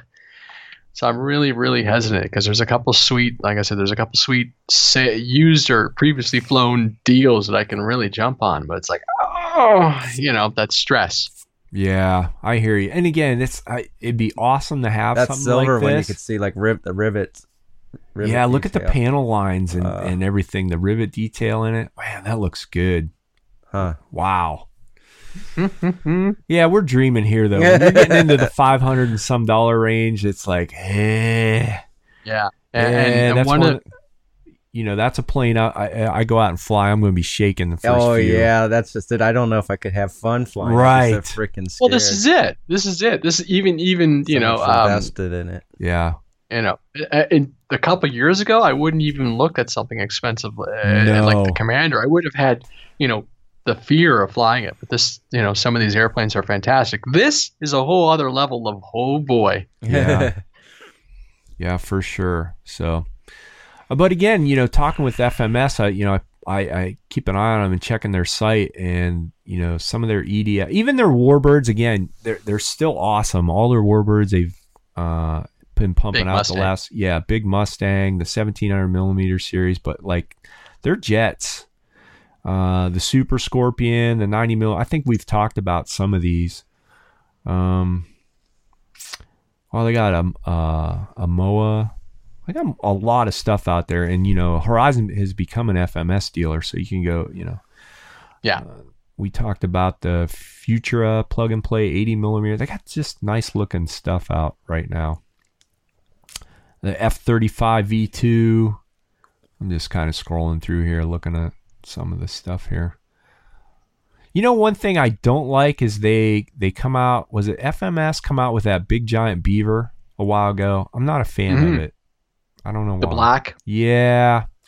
Oh, here's the one that uh, caught my eye. I was reading a little bit there. The uh, Avanti 70 millimeter, because this is more a little bit scaled down to my size. I don't really want a big 90 millimeter, but just for a jet, Mike, tell me that doesn't Looks like a look cool. rocket. It does. It looks like a rocket. It's red and white, retractable gear. But even this thing, Seventy uh, amp ESC. yeah, 70 amp, 6S. Yeah, six power system. Oh my gosh, Look at that thing. Uh, that, that And sounds like a ton of power for what the size of that thing to me. Yeah, this thing's probably a hundred mile an hour jet. You know, looking at it. But hey, Oh. you just picked up some 4S cells. Yeah. Oh, that thing's bad looking. Retracts. Uh, I was gonna pull the specs up because you figure it's not very big. Seventy millimeter. Uh, see what it says. Wingspan. 30, It's only thirty-five point four inches, and it flies on a 900 cell. millimeters. Yeah, that'll that'll go out of sight real fast. Better put. Oh my give me gosh. the give me the fourth picture there underneath. I This just one wanna see here? what it looks like in the air, without the reach or the retracts. Uh, didn't a very good picture. I'd still love to fly that thing. Just, oh man, I would love it. I, I couldn't tame it down. I don't think. Yeah, 70 amp six cell power system ensures a record speed of more than 130 kilometers an hour.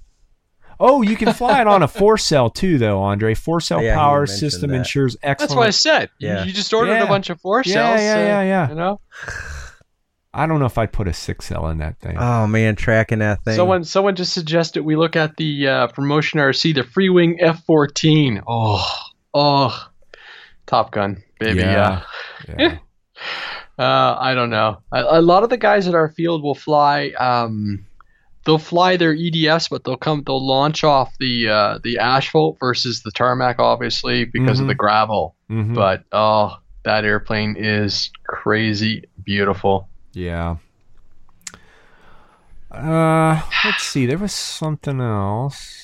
Was it? Oh, I know. Real quick, I wanted to touch on because we're always kind of talking about sailplanes and everything. Uh, and I was kind of surprised to see this. Hobby King just released a couple balsa sailplanes, but the price point. The reason I wanted to mention this is a lot of people are, are a little hesitant to get into sailplanes, or that you know not sure if they're going to like it.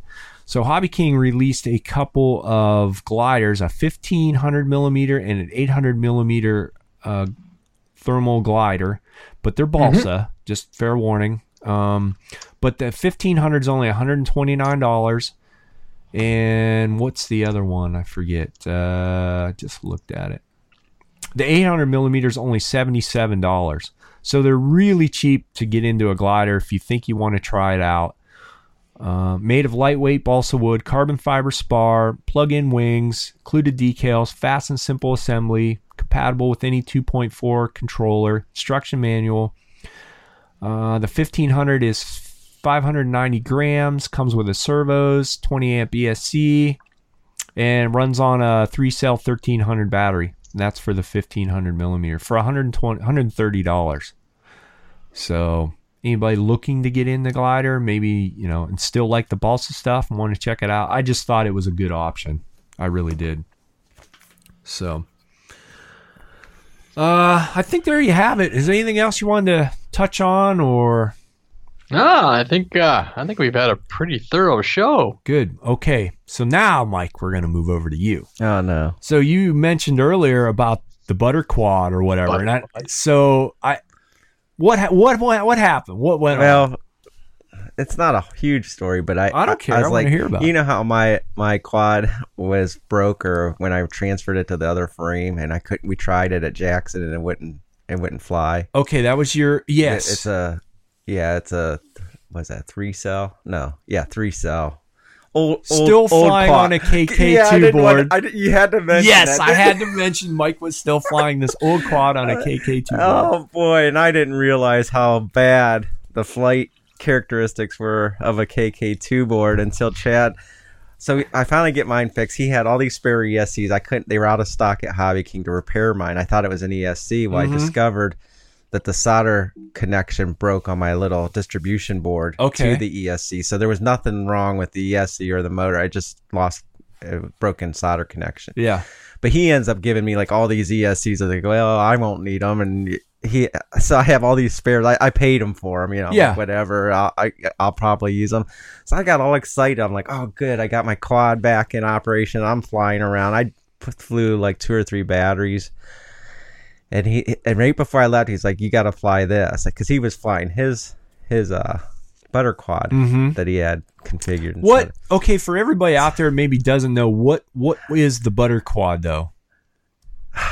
Now you're throwing because I, I didn't research it. I just got to fly it, and it, well, I can explain how it flew, Okay. but I don't But know I, all the I believe the I believe the But it- butter quad is just a I forget who designed it. I can't. remember. Isn't it a bigger alien quad? I believe. It's, fi- I think it had five inch props. It is a Mhm. little larger than Yeah. yeah, than the alien quad. Right. I know, but uh, it's de- it's designed to fly. I guess like butter, you know, smooth as butter Yeah. type of thing. Is but uh, so I'm flying mine, and then he gets this in my hands, and I'm like. So you you got your quad. And I told him how I never did flips with the tri Yes. on my quad and all this stuff. yeah, stuff. And but you got your He yelled at original. you? You got your original quad flying, and you were all I was happy. all and happy everything. at You're this like, point. all Yeah, like I'm back in operation. Uh-huh. He puts this in my hands, he tells me to thr first of all i'm just flying i'm like oh my gosh this this is unbelievably smooth it, what it put my mindset to was the uh the fpv and duck uh, ductrix are a little bit Yeah. but obviously it a lot ramped uh, ramped up if Yeah, you yeah, want yeah. it. But i'm flying it more like the Inductrix because it because it slowed down that well. And uh he's like okay now ramp it up you know six mistakes high or whatever. And then he's like i'm gonna walk it through a roll. And i'm like oh man. I'm like i'm like i'm freaking out because this this is not a cheap craft Yeah. regardless but Right. it flies it's like driving a my as soon as i get my hands i'm like this is how they fly you know this this, This is is like the, real- this yeah. is like the lamborghini and i'm flying like chevettes you know it, i don't know how else to explain it but I just couldn't believe how smooth it banked and everything. So I go up and I'm getting ready to do the the invert or the roll, Uh huh. and he's like, "Kill the throttle." In my mind, I'm like, "What? Yeah. Kill the throttle? This thing's gonna drop Yeah. like a brick." Yeah. You know, I'm like, "That's the last thing I thought you would do to- Right. to, do a roll." Yeah. I kill the throttle. And he's like, "Now roll." Two flip. I did two. He's like, I think you just did two. Before I pulled out, I'm like, I did. It went so fast Uh huh. but the controller does all of the it's unbelievable how it it, it sinks as well as it lifts Yeah. it's, it's smooth like when i when i punch with my kk2 it'll be wild or wobble and then coming down it's got Yeah. the wobbles and this thing was i mean it flew vertically as well as it did horizontally i mean it was unbelievable and i'm like Uh-huh. now I know how these guys get their footage. Yeah. Like crazy. I am so spoiled. I almost he's like I'm like, oh my gosh, you're gonna make me break out the credit card. I said I just I just got so spoiled. yeah. Now I got this craft of mine. I'm like it just like depresses me. I'm like, oh man, I can't even enjoy mine or fly mine. It's kind of like him with the teleporters and the. Oh yeah. Uh, well, it's like when we flew that, I the so alien. spoiled. tw- 2015 when we flew the alien for the first Yeah. time. You know, See, I we were didn't get, I like didn't get, I didn't get to afterwards, we fly the alien, and Chad's like, I thought you flew that, and I'm like, no, No. it was Oh. just Chad and the other guy. So when he heard that, that's when he wanted to put me up in this butter quad, and I'm like, oh my gosh, the technology has Yeah. gone so far, and Yeah. I'm left in the dust and didn't even know it. How bad? I can't believe you were still flying on the KK, uh, man. Oh my gosh! I I'm- like my and I- KK boards, so, like but even I know I you know. guys are talking about all these planes, but I'm thinking, oh my gosh, if I had the funds, I would buy the Lamborghini of quads. There is no doubt in my mind, Right. and it would And it- probably be the butter quad. Just because I have experience with, it. I'm sure there's other nice craft. Like you guys said, you had the experiences with the alien and stuff. Yeah. There- there's tons of them out there. But, Right. But And- oh my gosh, I know. Now it's like, okay, I just repaired this piece of crap, and what am I gonna do with it? I can't even Switch enjoy flight it. controller, Mike. That's what I'm debating. I honestly, I Just think I might do. Yeah. Because it probably would Yep. fly great Oh, if I yeah. got a good good flight controller. Right. And the flight controllers. Yep. are That's cheap. the only reason that I kind of backed off purchasing one because they set them up with uh, FrSky. He's like, not now he's trying to sell me a Taranis Oh, radio. I'm like, great. Chad, do you know what I'm doing? I'm like, I can't buy a Taranis. I got like 30 planes set up on my freaking Spektrum. Yeah. He's like, you need to get a Taranis or whatever. I'm like, yeah, you do. No. No. No. No. No. No. he, he he's gonna have a real tough sell on on getting Yeah. me a Taranis in my hands. I know that. Mhm. So You know, they, they guess what, Mike? They they do telemetry. yeah. So does the DX8 second generation. Well, it's not telemetry. I have a problem with. It's a Vario. I had telemetry, just no Vario. Yeah. So, oh my gosh, I was so spoiled with that flight. That that was right after I left your the last podcast. I went over there and he was going to Yeah. help me out with it. Oh, Well, he helped me out it, wanting to I buy mean- something. Now is all he did. the summer when we did that, that that's last May, uh, and, and so we, I, Chris, I, myself, and Wayne, uh, we flew the the little alien, Yeah. and I'm trying to go around the track in my uh, in my Versacopter with you know like completely untuned. It was like, oh, this is I the know. exact same sensation. And how? this is completely uncivil. I How- know you guys experienced it well before Yeah, I did. But and how oh my many- gosh. How many conversations already do we have? Like, oh my gosh, I want Oh, one. we Yeah, had me six too. You're like, dollars, you know. oh my gosh, it was so good though. It was like, oh, Yeah. And that's what Yeah. I was wondering if I just changed the flight controller, how much nicer my hobby came. Oh, I think so. I mean, you know, and, and this summer we we flew. You know, in May I flew I flew the daylights out of that 150 quad. You know, I, I'm I'm away from the bigger quads just Mhm. because they are so much bigger, and I enjoy the small ones. But yeah, it would just, it's all on the tuning. If you know, if I spent a day and I learned how to do it, I'm sure it would be almost a you know equivalent experience. now, obviously, yeah. They're using the Kiss. Uh, I think they're still using all the Kiss Yeah, hardware so, for the. ESCs and everything, Yeah. and that stuff is beautiful. oh yeah. But you know, you they've know- also the, the team has put in the time to tune these things. Right. Exactly. And it, it you know that kind and of that's where I was confused. Like he said, they come with the FrSky receiver. I'm Mhm. like, well, can can you just swap it with a Spektrum receiver if I had it? But I don't know how that would work. I didn't research it enough. If you could do that, I would assume you could I would think so. So- Yeah. but I wouldn't. One of the know big how to do things and one of the reasons I've gone with that is because from the FrSky, if There's I'm a- correct, you can tune the the quad from the radio if you've done some a couple changes. So you can actually change all your PIDs right from the radio, uh, where where the um, the immersion solution is to do it through FPV and then radio commands. I Mhm. think. Yeah. Yeah. Yeah. Yeah. Yeah. You're right.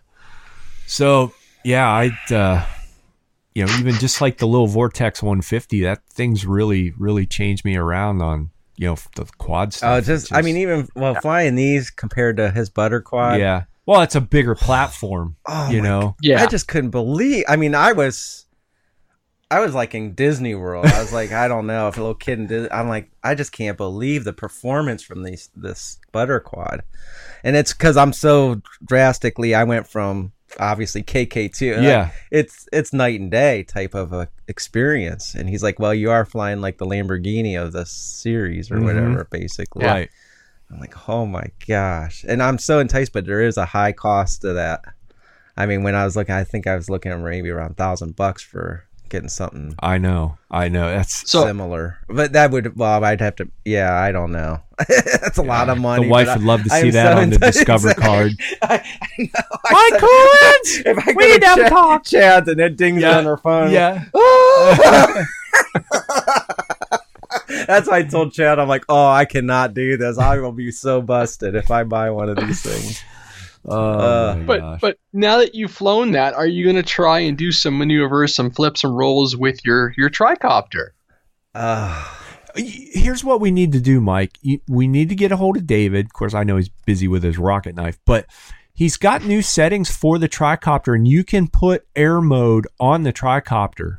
You know, uh, Yeah. even these, I run air mode on the Torrent. I run air mode on the Vortex 150. It's same thing. You go up and you want to do any maneuvers, you just cut the throttle and, and go all around. or- Really? Or, dot. yeah, I'm sure I don't have that. No, you that. you don't. I know you don't. And but David now has incorporated those settings that you can go in and change all that and run like air In mode. fact, mine's not even tuned in. I know because when I punch it, it does a lot of Mm. torquing and stuff. So when I punch it, I mean, there's things that could be Yeah. tuned in better. I know Right, with right. even my mini tri that I never fiddled with or messed Yeah. with.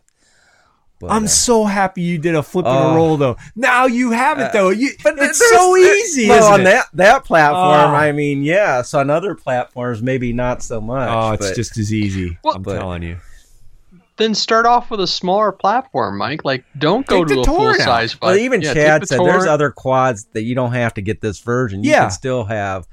I forget what other ones he mentioned for a d- better price. He's like, buy one of those. You Right. know, You, don't have to go clear to the extreme on this. Yeah, so, exactly. But But it, it, it's hard to do because you flew. Oh, the, I know. You know, and you're I like, but I want that same thing. I, want, that yeah. feeling. I want, Yeah. That's what I enjoyed. That's just now. exactly what Andre and I felt that 2015. We we just took the goggles off and looked at each other like that was the most amazing uh, experience That's- we've ever that's had. exactly you how couldn't was. stop thinking about it for like hours. Like I, I, I want 'em- I want one. I know. I I'm at home. do. I'm on the like computer I, going. and you know I haven't bought an RC thing for so long, so I'm thinking in my head, okay, I accumulated some funds. Uh-huh. Maybe, maybe I am getting closer to this. I could purchase one. And you guys were talking about all the planes, and now I just deflated it and went clear back to the the, the quads. But yeah. it was phenomenal, and even the camera he had on that thing. Oh, I mean, really? It was all top Yeah. of the line Yeah. and stuff. I mean. Oh, Yeah. I know he cut his antennas on the one. He had to do some antenna repairs. He's like, I never had that happen before. It cut it right off the zip ties. It was like, Ooh. wow. Huh.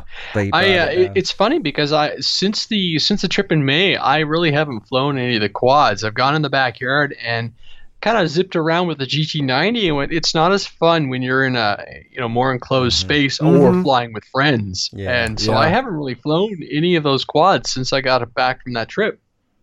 Yeah, yeah. I, I mean, I've been crank around the house a little bit, you know, just for fun. But I, I'm with you. Besides, when we flew Mike that one, Oh weekend, yeah, Jackson. I haven't really flown the quads much at all. What's nice about those is they punch through wind. You don't Yeah. ever have to consider weather unless it's raining or Yeah. something. I mean, yeah, there's And- really no wind. Wind will not knock them down for Right. sure. and Power and everything. and really at this point, like I'm, I've been so excited for the uh, ultra micro timber to see if I can, you know, just throw some batteries in and go out on my front porch like I do with the the J3 Cub or whatever. But now I got Yeah. flaps and stuff to play with and do touch and goes off my sidewalk, and I'm excited for that thing. I want to, you know. Yeah.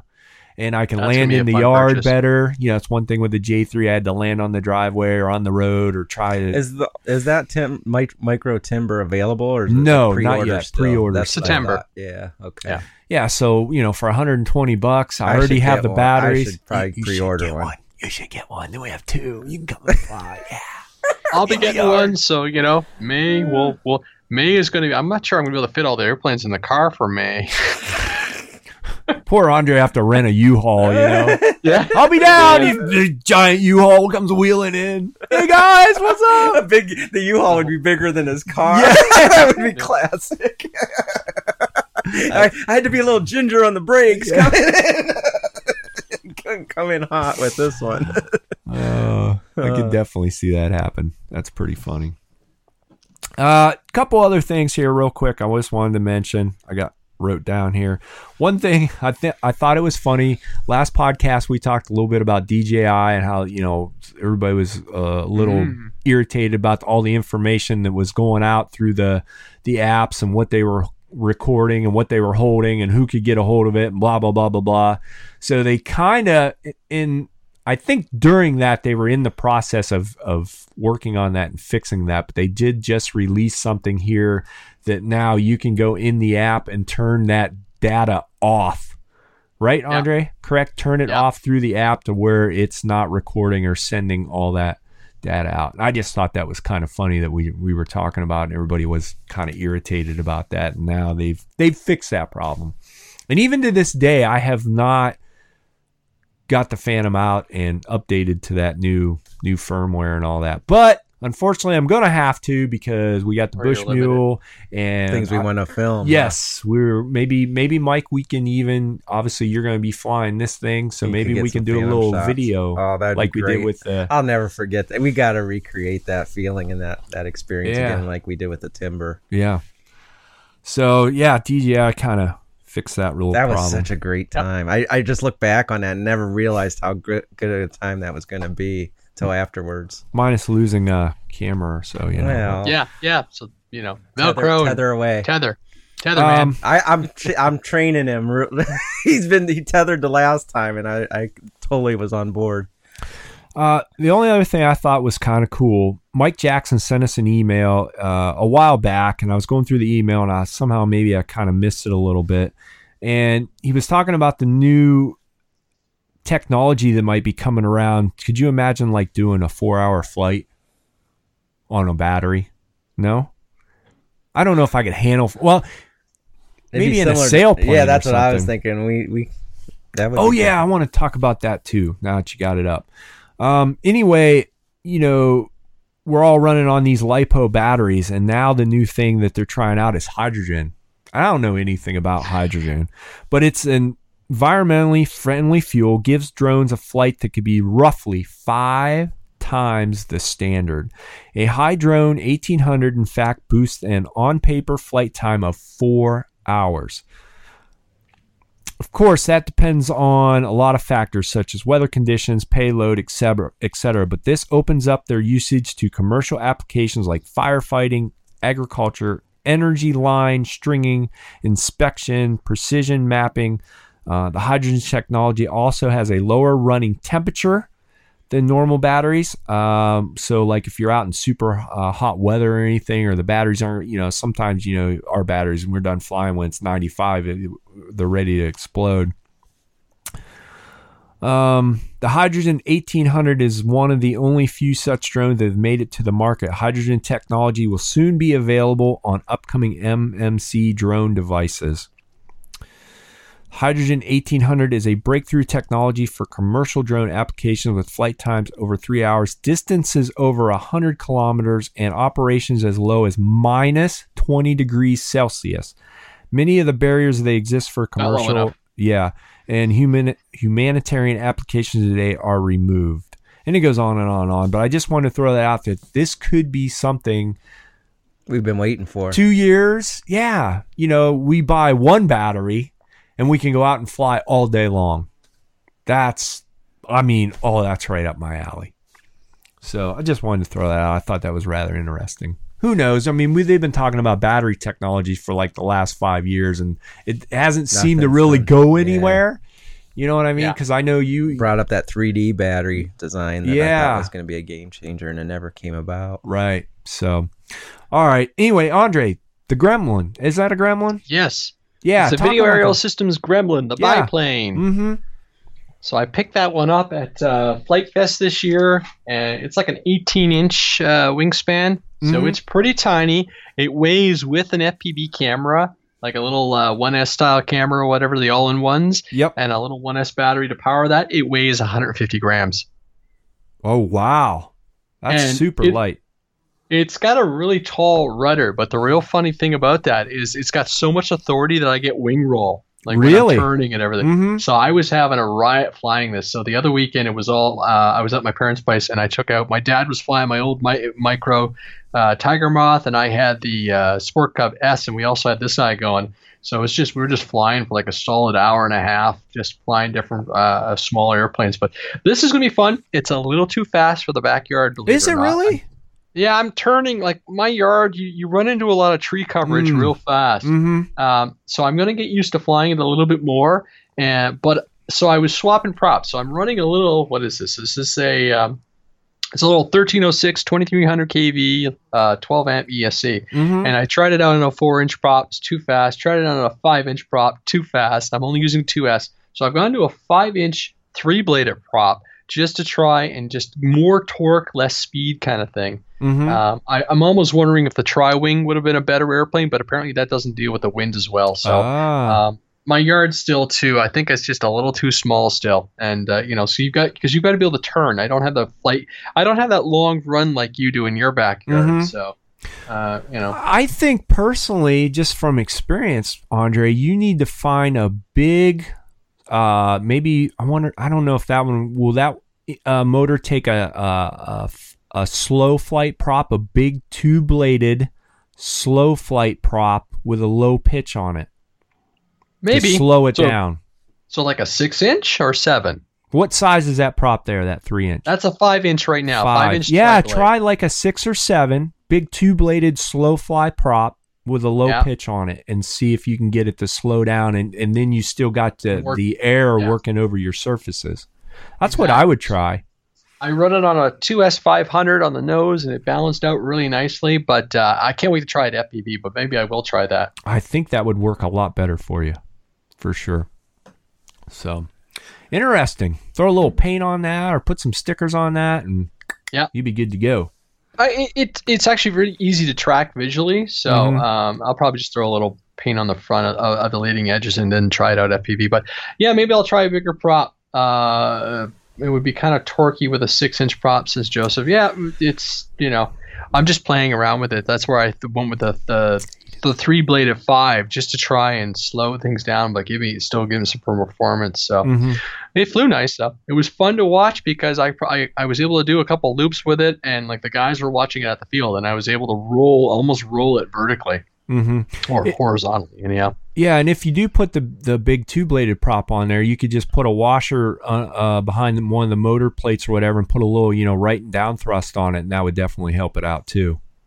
Yeah, it's got it's got built in. It's got Oh, downward it? thrust already. Actually, Okay. so it's a, it's actually yeah, it's one of it's right into Alex's design.